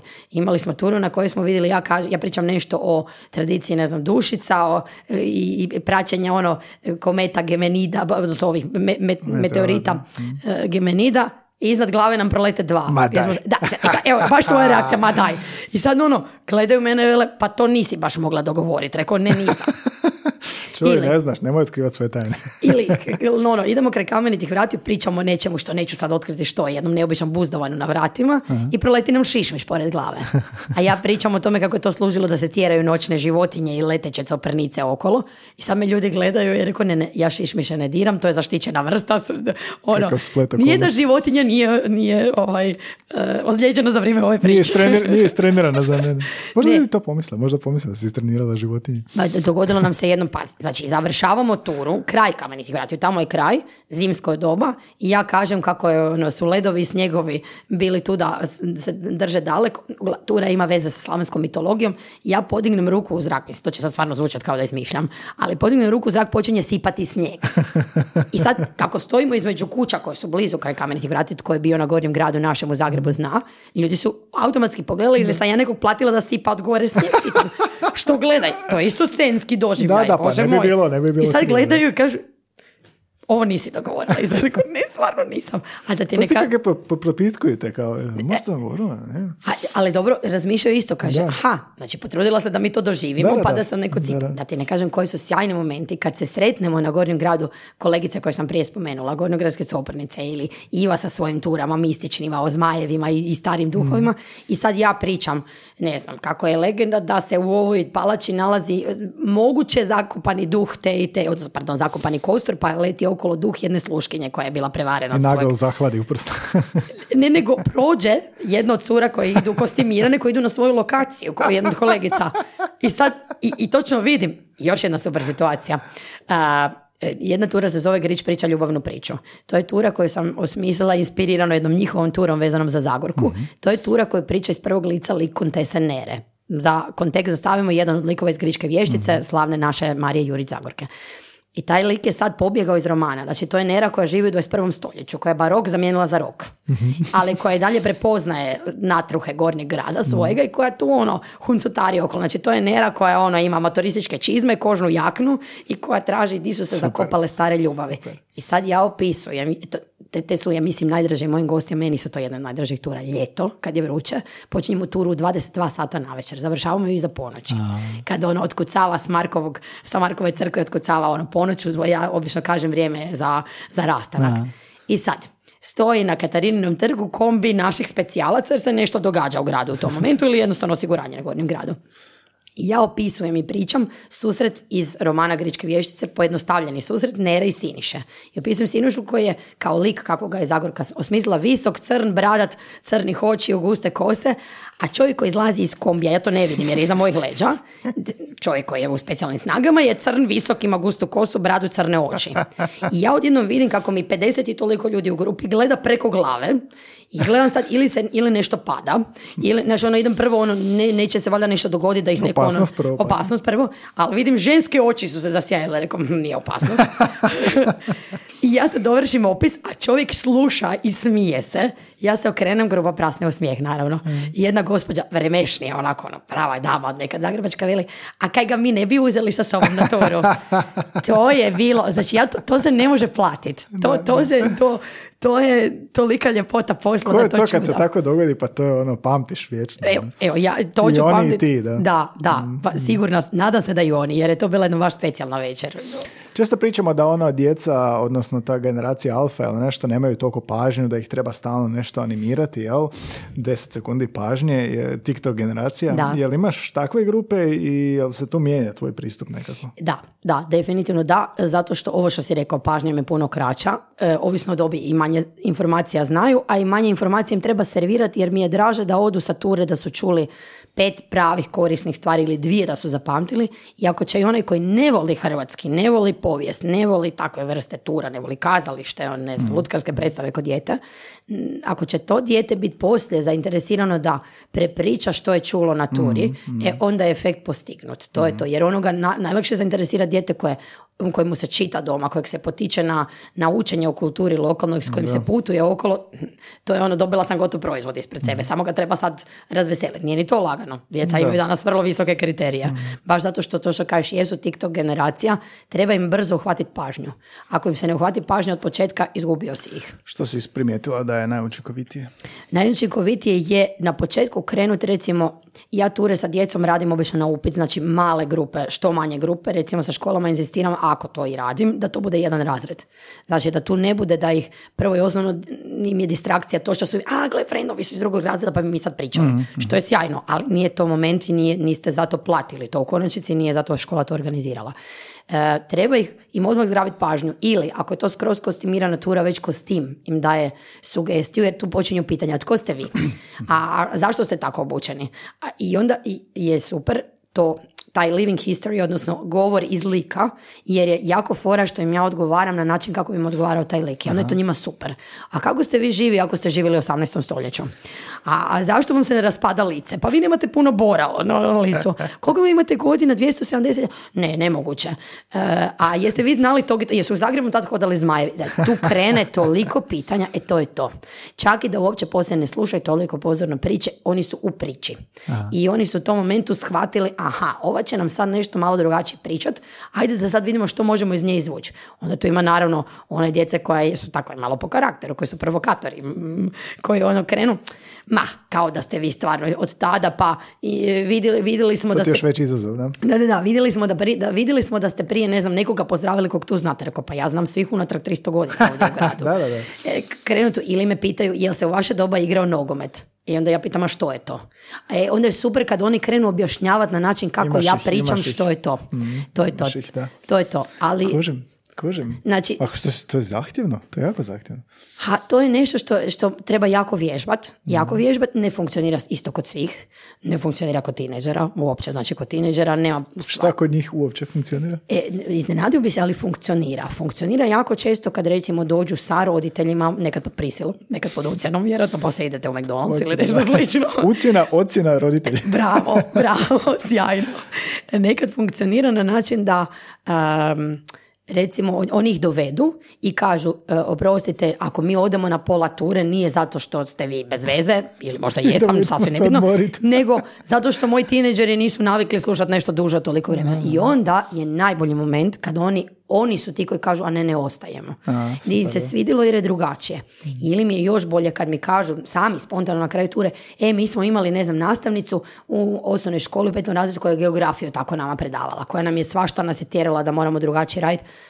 To je to. To je to. Nije poanta mene. Nije poanta da oni zapamte mene, nego ono što se vraćamo na emociju koju su doživjeli i možda jednu priču koju su čuli. Da im kaže, hej, predavanje, pričanje, govor o povijesti, baštini nije nikakav bauk. To je tvoje. Ti trebaš učiti o tome, zato što tebi to jednog dana ostaje i želimo da ti to znaš cijeniti, a ne da cijeni tvoja baka, jer znamo da cijeni, da im ne bi palo na pamet šarat po z- zidovima crkava. Recimo, evo, jedan dio zašto ja između ostalog smatram da se razvilo toliko ovih bezveznih tegova po gradu koji nisu nikakav street art, a ja obožavam street art i lijepe ono umjetničke, znači e, murale, Zašto imamo toliko grafita? Zato što imam osjećaj da jedan dio generacije uopće ne zna što radi kad zašara jednu 200 godina staru fasadu, koja je makar nova i sad prefarbana, pa mu je, joj, baš je super. Jel ti misliš da si ti Banksy? Ne, nisi Banksy. A Banksy prvi to ne radi.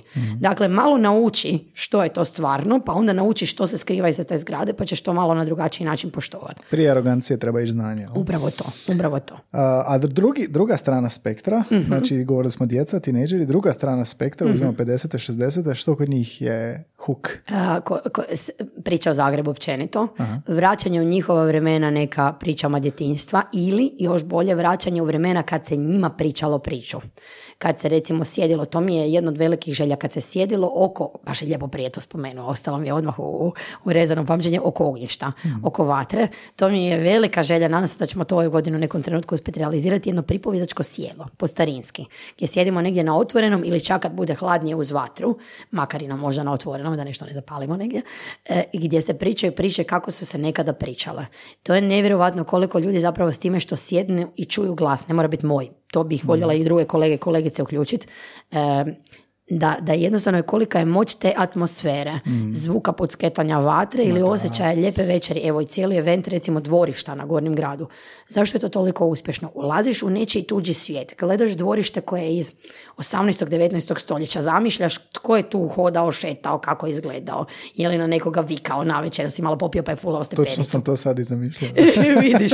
A ti tamo sjediš, slušaš krasnu glazbu, imaš možda čašu soka vina, pića po izboru u, ru- u ruci i uživaš u tome. Ima li što bolje učiti o svojem gradu, a onda to kad putuješ tražiš u drugim mjestima. Tako je, tako je, I, da. i educiraš u konačnici sam sebe kao netko ko cijeni i tuđe i svoje puno više. Ima nešto u tom prostoru kad je malo zatvoren, omeđen, Da. da ga ovoga, stavljate, malo te intimniju atmosferu stavlja i Da. ovoga, malo si fokusiraniji na, Je, je, je. je, je. od I, buke si odgrađene. Bravo. I distrakcija zvanih auta. Mhm. Jer mi znamo nekad imati stvarno problem da nam je i vikendom kad bi trebao biti puno mirniji promet da mi na nekom dijelu praktički ne možemo proći, a kamoli da ja tamo mogu ispričati priču. Da, to je zagrebački problem. Nažalost da, i tu bi bilo sjajno da se i zbog stanara i građana koji su ostali u staroj jezgri to limitira jer ono, buka im je stalno pod nosom. S druge strane to može biti jako zgodan element. Dogodilo nam se, opet na jednoj turi, Kontesa Nera uvijek izaziva vraga oko sebe. Dogodilo nam se da su se, da se vatrogasno vozilo zaustavilo, malo ono servisno njihovo, nije se ništa dogodilo na Gornjem gradu, nego su oni vjerojatno se od nekud vraćali ili dolazili nešto možda provjeriti. Ono kad je bilo jako vjetrovito ove zime pa je možda nešto A, se neka da, skela odvojila, neko je prijavio, a oni su stvarno svaka im čast.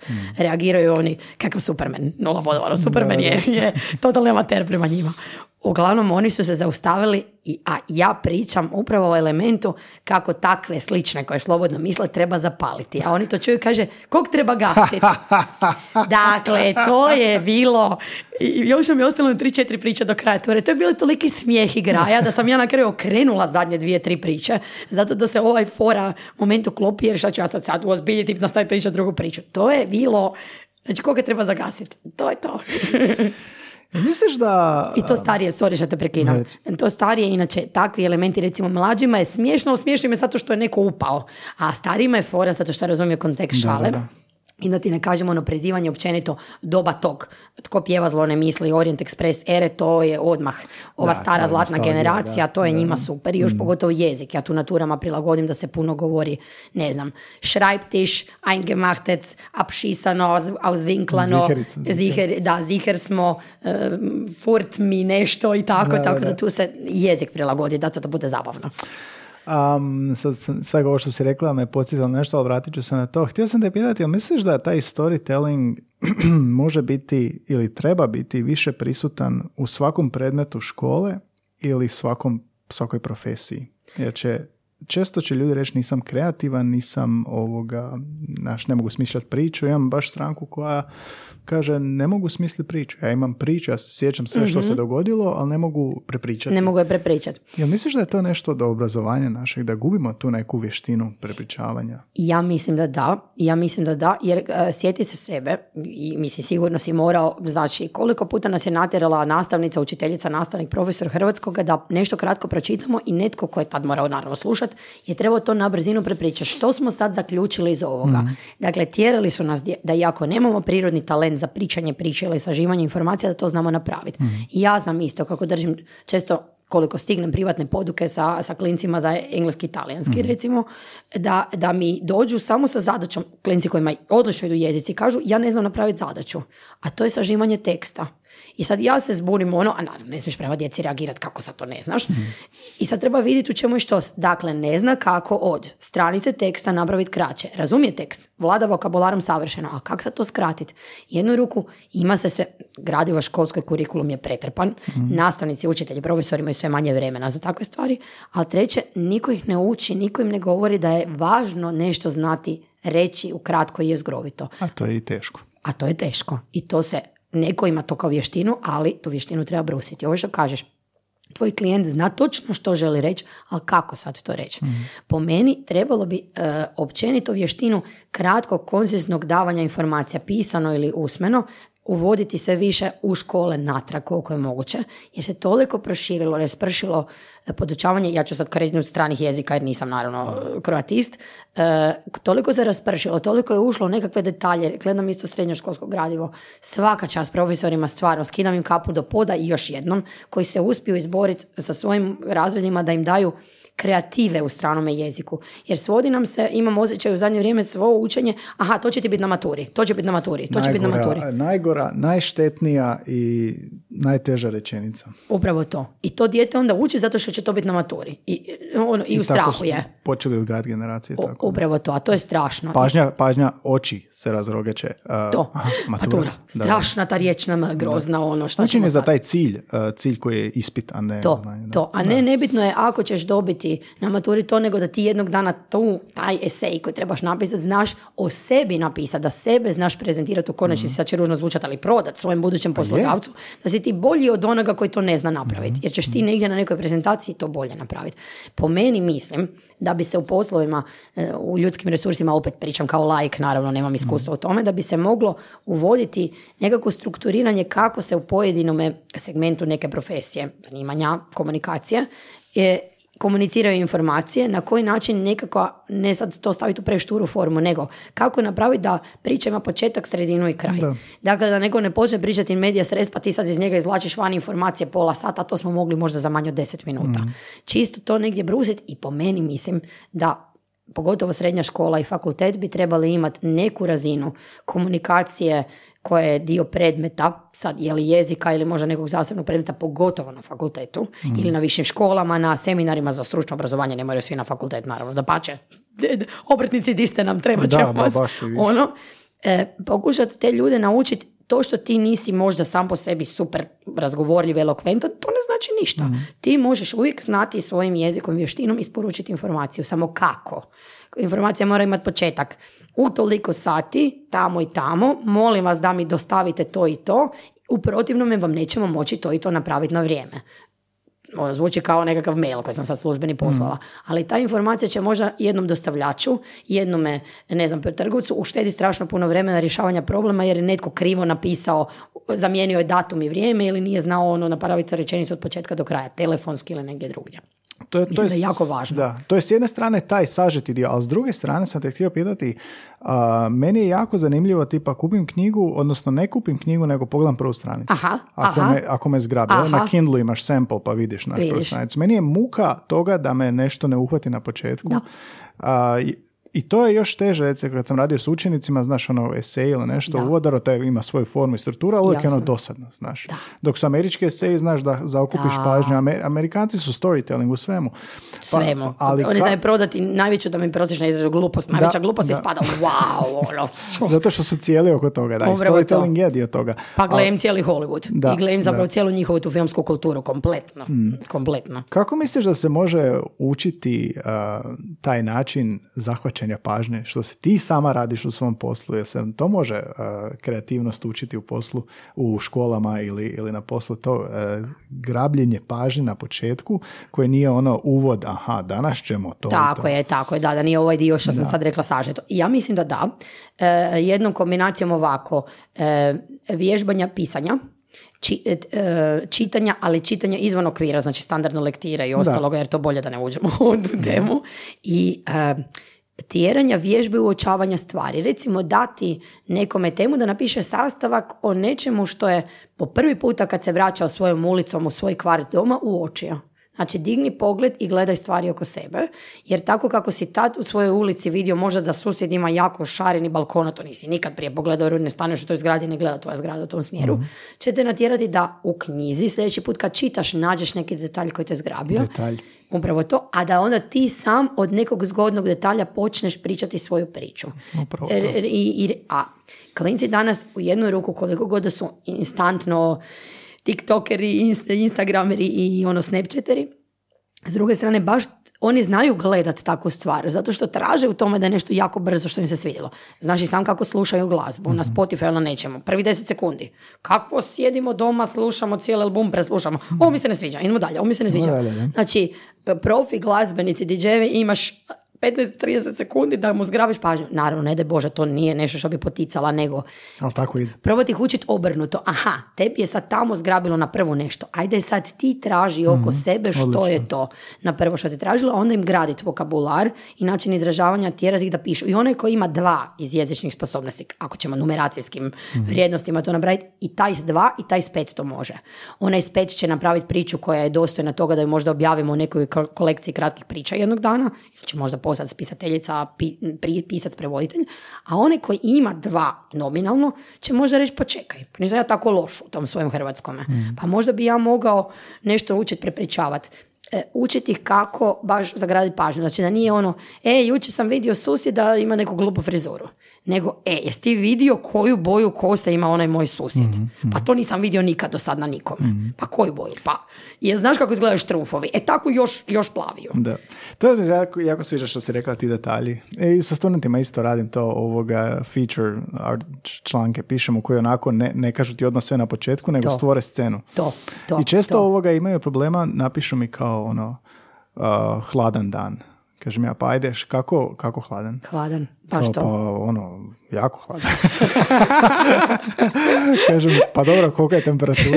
Jel, jel, što, Hladan mi je da je minus de- 15. Da, da, daj mi, daj mi nekad de- detaljan dio kao ono, Da. kao ono, ne znam, zimsko jutro. Evo ga, već je bolje, već Već na je bolje. zimskom jutru, da, Evo već, smo, već smo detaljnije. Da, I to- I to- i to- dan- A naše oko se više veže uz zimsko jutro nego uz To. uh, hladan dan. Mene si dobio kad si rekao sad hladan dan, ja sam prvo pomislila onaj osjećaj kako mi e, ono peckaju me obrazi i detaljnije, da, nos, da. jer je vani vedar hladan zimski Da, dan, da, recimo. To je to. Ili je li sivi dan koji ima ono 60 nijansi sive vani i koji nas možda tjera da se stisnemo doma ili da nas pozove vani. E, onda kad si me pozvao negdje, ja već pišem scenarij gdje sam. Jesam li doma i vučeš me u nešto sivo ili me vodiš vani, ne znam, u šetnju na medvednicu. Da, taj de- detalj koji ono znamo da će zagrabiti pažnju i moramo Da. ovoga zapravo prepoznati detalj i napisati, ali imam nekakav osjećaj da um, možda kad bi više čitali, a romani naravno sadržavaju sve to esencijalno što treba za storytelling, da bi možda više zapravo onda i znali uprizoriti Je. te naše priče. Da. Gle, Ne gle da znam. se poslužim opet nečemu čemu sam lajk, ali e, jezikom jednog normalnog sportskog trenera ili kondicionog trenera dam ti pet elemenata ili dva elementa, ponavlja ih, jer ćeš možda za dva mjeseca ih znat gotovo nesvjesno koristiti. Dakle, trening, trening, trening. Mozak se ne može trenirati kao mišić, ali se može trenirati. Može ga se trenirati sjajnom glazbom, sjajnim e, pjesmama, e, prepoznavanjem slika. Niko od nas tu, evo, od nas dvoje nismo slikari, ali ako nas neko nauči cijeniti što u elementima je važno u nekoj slici, cijenit ćeš svaki, svakih takvih sljedećih 200 slika koje vidiš, jer, si, jer te mozak usmjerava tamo kamo si već prepoznavao učio. Tako i sa pisanjem i sa govorom. Što ti više čitaš, u konačnici sjetit ćeš se nekih riječi, pa umjesto što kažeš hladno, upotrebit će neko bi, stu, studen je dan, recimo. studen dan, da. Ili umjesto zalazak sunca reći će smira i dana, što je isto već jako lijepo. jer I smir- obojanije. Obojanije, smiruje se dan, recimo. Vjerojatno je onda to sve do, do obogaćivanja. Kako ćemo mi upotrebiti studeni dan kad nismo nikad vidjeli to? Taj studeni, da, upravo to. Upravo Da, to. jer kad ne kažemo aparat- studeni mjesec, nego 11. Da, da, da, da. Ili ono, nemamo, nemamo izloženost različitosti. Da. Nego ponavljamo vjerojatno isto Da, cijelo vrijeme. i jesmo, i to su se, i, i poslovima smo vezani sad da se kratko skočimo natrag na turistički jezik. On, ako govorimo o onoj komunikaciji baš poslovno, on bi bio jako štur. Mi tu vodiči imamo puno širi Ali element slobodu. i puno veću slobodu. Jer ona komunikacija koja se tiče hoteljerstva, agencija, e, ugostiteljstva i ostaloga, tu su recimo od nas sljedeći koji su kreativci su oni koji su u kuhinjama i u slastičarnama, koji tu sad moraju izmišljati nazive za jela i te opisi. Kad ti pročitaš opis neke hrane, gotov si, već osjećaš okus u ustima, makar si možda jeo pred pola sata. Ali vješt opis jedne n- neke stavke na meniju, Slinec je. gotovo daj, naručuj. I ne- nešto si me ti sad podsjetio o, kako to učiti, kako tu vještinu učiti. Imala sam ogromnu privilegiju i čast kako surađujem kao vanj- ovaj, prevoditelj i, i povremeno vanjski suradnik za izdavačku kuću Fokus, u kojoj e, između ostalog u portfoliju postoji slavni Jon Esbo. I on- m, oni su vlasnici prava za, za njegove knjige za hrvatsko tržište. Imala sam privilegiju ogromnu biti njegov šaptač, Nezbov šaptač, kad je bio ovdje na, na književnoj svojoj A, turi. super. 2018. i lani, evo tamo će sad biti godinu dana u petom mjesecu, kad je bila promocija e, dviju različitih knjiga njegovih. I slušat tog čovjeka, koliko, ja sam mu bila prevoditelj iz hrvatskog na engleski, ja se razumijem, ne govorim norveški. Šaptač. Šap- šaptač njemu sa hrvatskog na engleski i obrnuto našoj dragoj publici koja je dolazila ga slušat. Koliko taj čovjek jednostavno govori. Kako njegova svaka rečenica ima početak i kraj. Kako ga se može popamtiti on je idealan sugovornik prevoditelju. Jer ti ga možeš od prve do zadnje popamtiti i prepričat što je on rekao kad prevodiš, ali je jednu stvar jako dobro objasnio i to je već drugi put detaljno bi objašnjavao. Kako je on brusio svoj storytelling koji je m- maestralan. Sjedeći, evo sad ćemo se vratiti na onu vatru, sjedeći u obiteljskom krugu, tata, stric, braća, ekipa njegova su imali tradiciju, jednogodišnje su se okupljali i praktički su se međusobno zafrkavali, izrugivali nekim nezgodama u obitelji i zgodama, a svaki put joj je trebao neko drugi prepričati i na drugačiji način. Pa pazi od kuda kreće već zanat i alat. Od toga da naravno on je novinar bio, pa je tu i jedan skoro drugačiji način razmišljanja, kratke, koncizne, sadržajne rečenice. komi- kombinacija novinarskog stila. Fenomenalna. Do još nečega, odlične pripreme. Čovjek koji je prodao sada već, ja mislim da smo blizu 60 milijuna primjeraka svojih knjiga u svijetu, radi strukturu svojeg romana. Iako već sad svoj lik pozna, recimo serijal o Harryu on ga tako jako dobro e, posloži da on zapravo najmanje piše. On piše jako puno, kad bi mi vremenski shvatili da on piše po 5-6-7 sati na dan i da to ispisuje i, i mijenja. Ali on strukturu romana nekad radi 6 do 9 mjeseci. Kamo će lik otići? Gdje su detalji?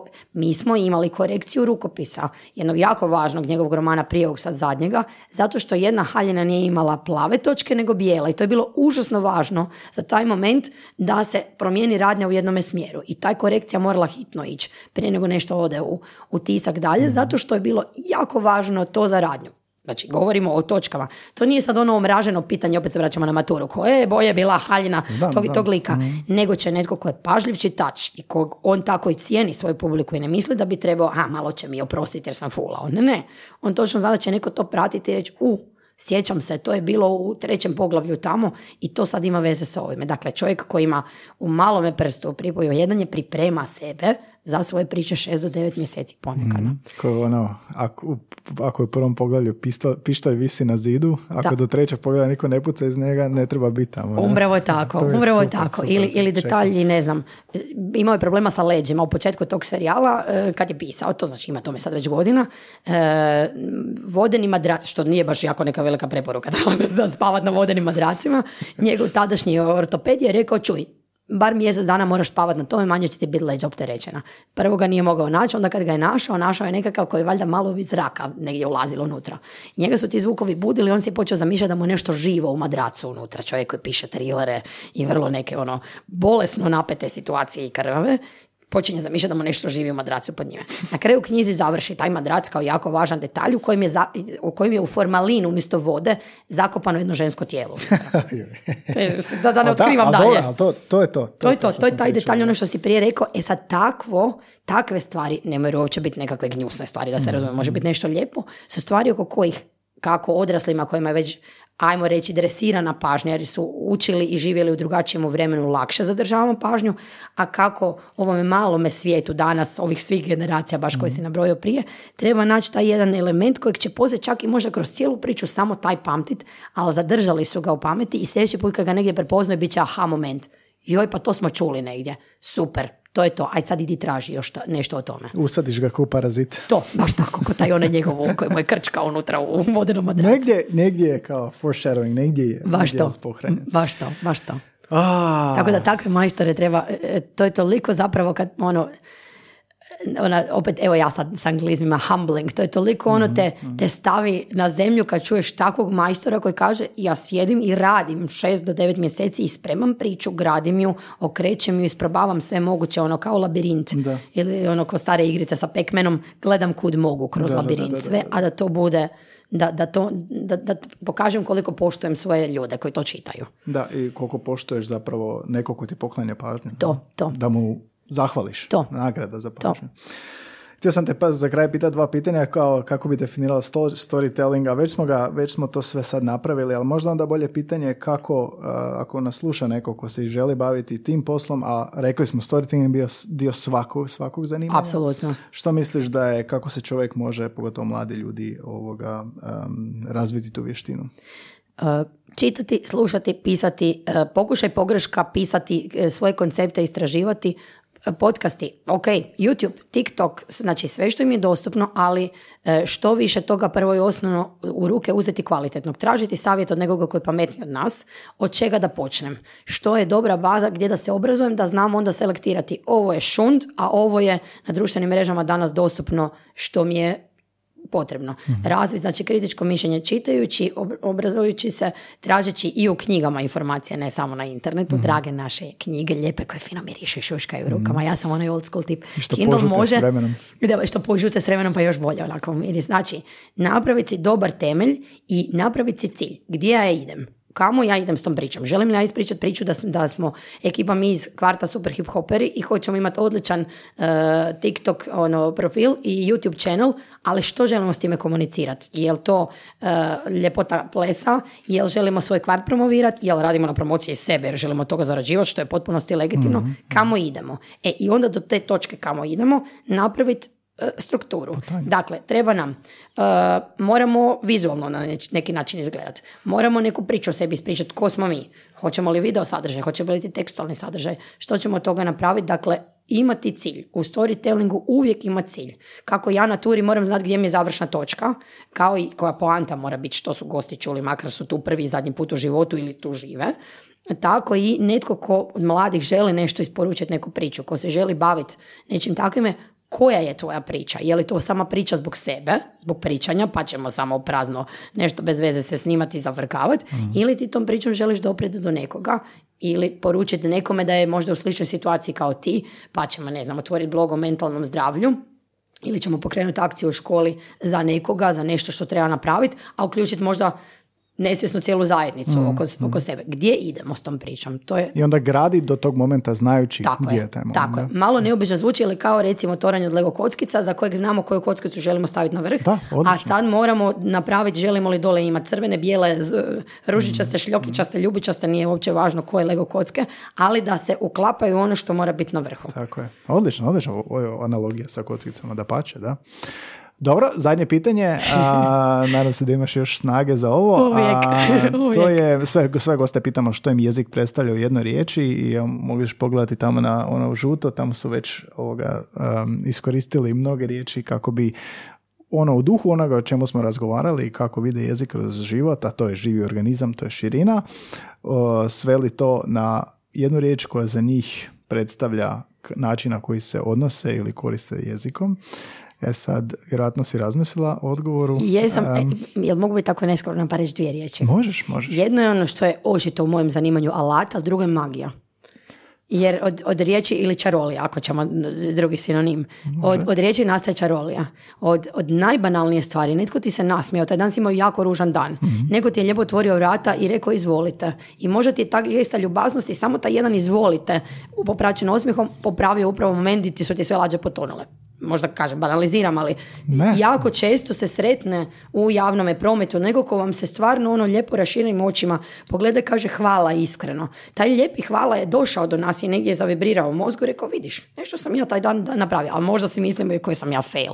Taj dan ono bolje da se zatvorim doma, I'm not adulting today anymore. Odlično, odličan argument, da, znači zapravo taj jezično, izvan jezično i unutar jezično djelovanje. Što, što jezik stvara. Da. Što jezik stvara ili netko ko ne zna neki jezik, ali mu godinama zvuči lijepo. I kad čuje recimo pjesmu na francuskome ili možda čak na nečem egzotičnijem, ajmo swahili reći recimo, Mhm. ali ga možda veže emocijom za nešto, za neko mjesto, u tom momentu u glavi nastaje mali komadi čarolije. Mhm. Jer je jezik kojeg i ne razumije mu dao neki osjećaj topline. Meni je jezik čarolija zato što me recimo talijanski podsjeća na moju pokojnu baku i djedu. Meni Mhm. kad god čujem nekoga kako govori talijanski, ja sam doma. U toj čaroli, u tom njihovom stanu u kojem je sve super i u kojem se nikad ne događa ništa loše. I vraćamo se na brašno koje ne smije pa sa stola. Baš to, koji naziva baš na stola jer potencijalno ga ima premalo. Josipa, hvala ti puno, jako je topal ovaj razgovor, jako sam ovoga nostalgičan i nekako ovoga imam osjećaj da u toj nekoj slobodi što radiš zapravo najviše koristiš tu neku kreativnost, najviše zapravo si slobodna iskoristiti jezik, izgraditi tu čaroliju. Baš mi je lijepo bilo slušati ovoga kako ga primjenjuješ, kako radiš s njim, da. me, me, me, baš sam ti htjela reći da je ovo bilo strašno ugodno. Ovo je bilo ono, ti si rekao, razgovori kao da sjedimo kada razgovaramo pa na je, kavi, pa kao da te st- strašno dugo znam. Kao da, te baš strašno da, dugo znam. Da, odlično. Mislim, to je ono i, i, i podcast je zapravo, dosta vidim paralela između tog što ti radiš i to što mi radimo i ono feedback koji dobiješ nije onaj što očekuješ u smislu da će se neko obratiti na ovo, nego ono emocije ili te se neko sjeti ili To. ovoga poveže se. Mi smo znali u anketi pitati šta vam je najbolji moment, šta je bilo Mhm. i onda su znali ljudi pisati kao vas dvoje. I ono, Da. ono, i na prvu misliš kao, kao, to je lijen odgovor, znaš, kao, to je A- samo da nešto napišu, a, zapravo, nije. da, zapravo je ono, A nije. to je ta čarolija možda, da. Iskreni odgovor jer si ti time što u konačnici koristiš svoj jezik kao obrazovana osoba i profesionalac, nekome donio ugodu od sat, 45 minuta, dva sata u kojoj je ta osoba zaboravila na, ne znam, vrlo ružan meta jezik prepucavanja po društvenim mrežama, možda na vlastitom radnom mjestu i otputovala negdje drugdje. I ovo što kažeš, možda nije zapamtila sadržaj cijelog podcasta. I kojeg- nije ni bitno. I nije ni bitno, ali će ti se vratiti ponovno. I, i da ne govorimo dalje o kako se onda poslije jezik tu ko- koristi kao alat koji će biti preporuka. A prepričavanje onoga što su čuli, ti si već postigao da neko uči. Da, to je fantastično što si rekla, da, zapravo. Ako to možeš postići... A postižeš to. jo- Još bi bilo fora da ti to čuješ od sedme strane, kao da tebi neko prepričava gdje je nešto čuo da ne zna ko si ti. to bi bilo, E, to bi bilo magično. Nije se još dogodila ko, Da, ko zna, da. nije, nije. Meni, kažem, samo mi je najvažnije kad ljudi idu s osmijehom sa, ne- sa neke ture doma ili kao što ću ja sad, hvala Kao tebi, što ćemo mi otići s osmijehom, osmijehom, isto tako, to, to je to. To je zato sam rekla, meni je jezik čaroli ili magija. Bilo je jedno sjajno naš genijalni muzej prekinutih veza je imao ne tako davno jedan, jednu objavu na Instagramu jer su pitali koji je vama jezik ljubavi. I ja sam baš odgovorila ispod, napisala sam recimo meni je talijanski. Koji, znači, hrvatski ima predivnih izraza i može biti vrlo romantičan i vrlo slojevit, ovo što si prije rekao. Ali on je meni jezik ljubavi jer se veže za jednu ljubav koja počinje bezuvjetno od djetinjstva. Da, da. Koja nije ova ljubav romantična ljubav kako sad razmišljam. Može biti, ali sasvim drugo. I onda je baš bilo ono zgodnih komentara ispod i meni ne znam ga ono, ali baš mi to tako zvuči. Da, da, da. Viš kako da. se povežemo. Da, mi smo snimali epizodu jezik, jezicima ljubavi, koji Da, nisu da. nužno jezici Da. kao jezici, nego ono i geste i ne znam Tako je, tako dalje. tako je, Baš tako je. fascinantno da Tako tema, je. da. A, hvala ti puno na vremenu. A, znam da sad ne pada kiša, pa vjerojatno moraš brzo ovoga po turu. A, Ne danas, ne danas. Aha, danas ne. Danas Ok. ne. kako, kako te ljudi mogu doći do tebe ako se svidjelo im se ovo što si slušala, gdje te mogu naći, kako mogu te angažirati? Na slu- službenim profilima na, na Facebooku i službenom profilu na Instagramu pod Purgerica, odnosno Purgerica Guide Zagreb na engleskom je profil, ali ima jako puno sadržaja na hrvatskom jeziku, tako da mogu prepoznat e, neki možda turu za sebe. A ture možda- su na koliko E, jezika? Ture su, znači, na upit su ture organizirane na engleskom, talijanskom, španjolskom jeziku, kao i na hrvatskom, a ove, ja ih zovem ove za sve, sveopće pućanstvo, za, za drage ljude od 6 Plebs. do 8 do 6, tako je, tako je, za ovo, nas obične smrtnike, te su na hrvatskom jeziku i te obično idu u najavu nekoliko dana prije, u skladu sa, ajmo se sad šaliti sa kišom ili sa suncem, skladu s kišom, sa da. vremenskim uvjetima, ali one su obično dostupne vikendima kad ljudi imaju više vremena ili kad je neki poseban datum, obilježavamo dan grada ili je, ne znam, Valentinovo, pa je bilo usred tjedna i slično. Dakle, mogu popratiti tamo i slobodno su se pridružiti uvijek, apsolutno.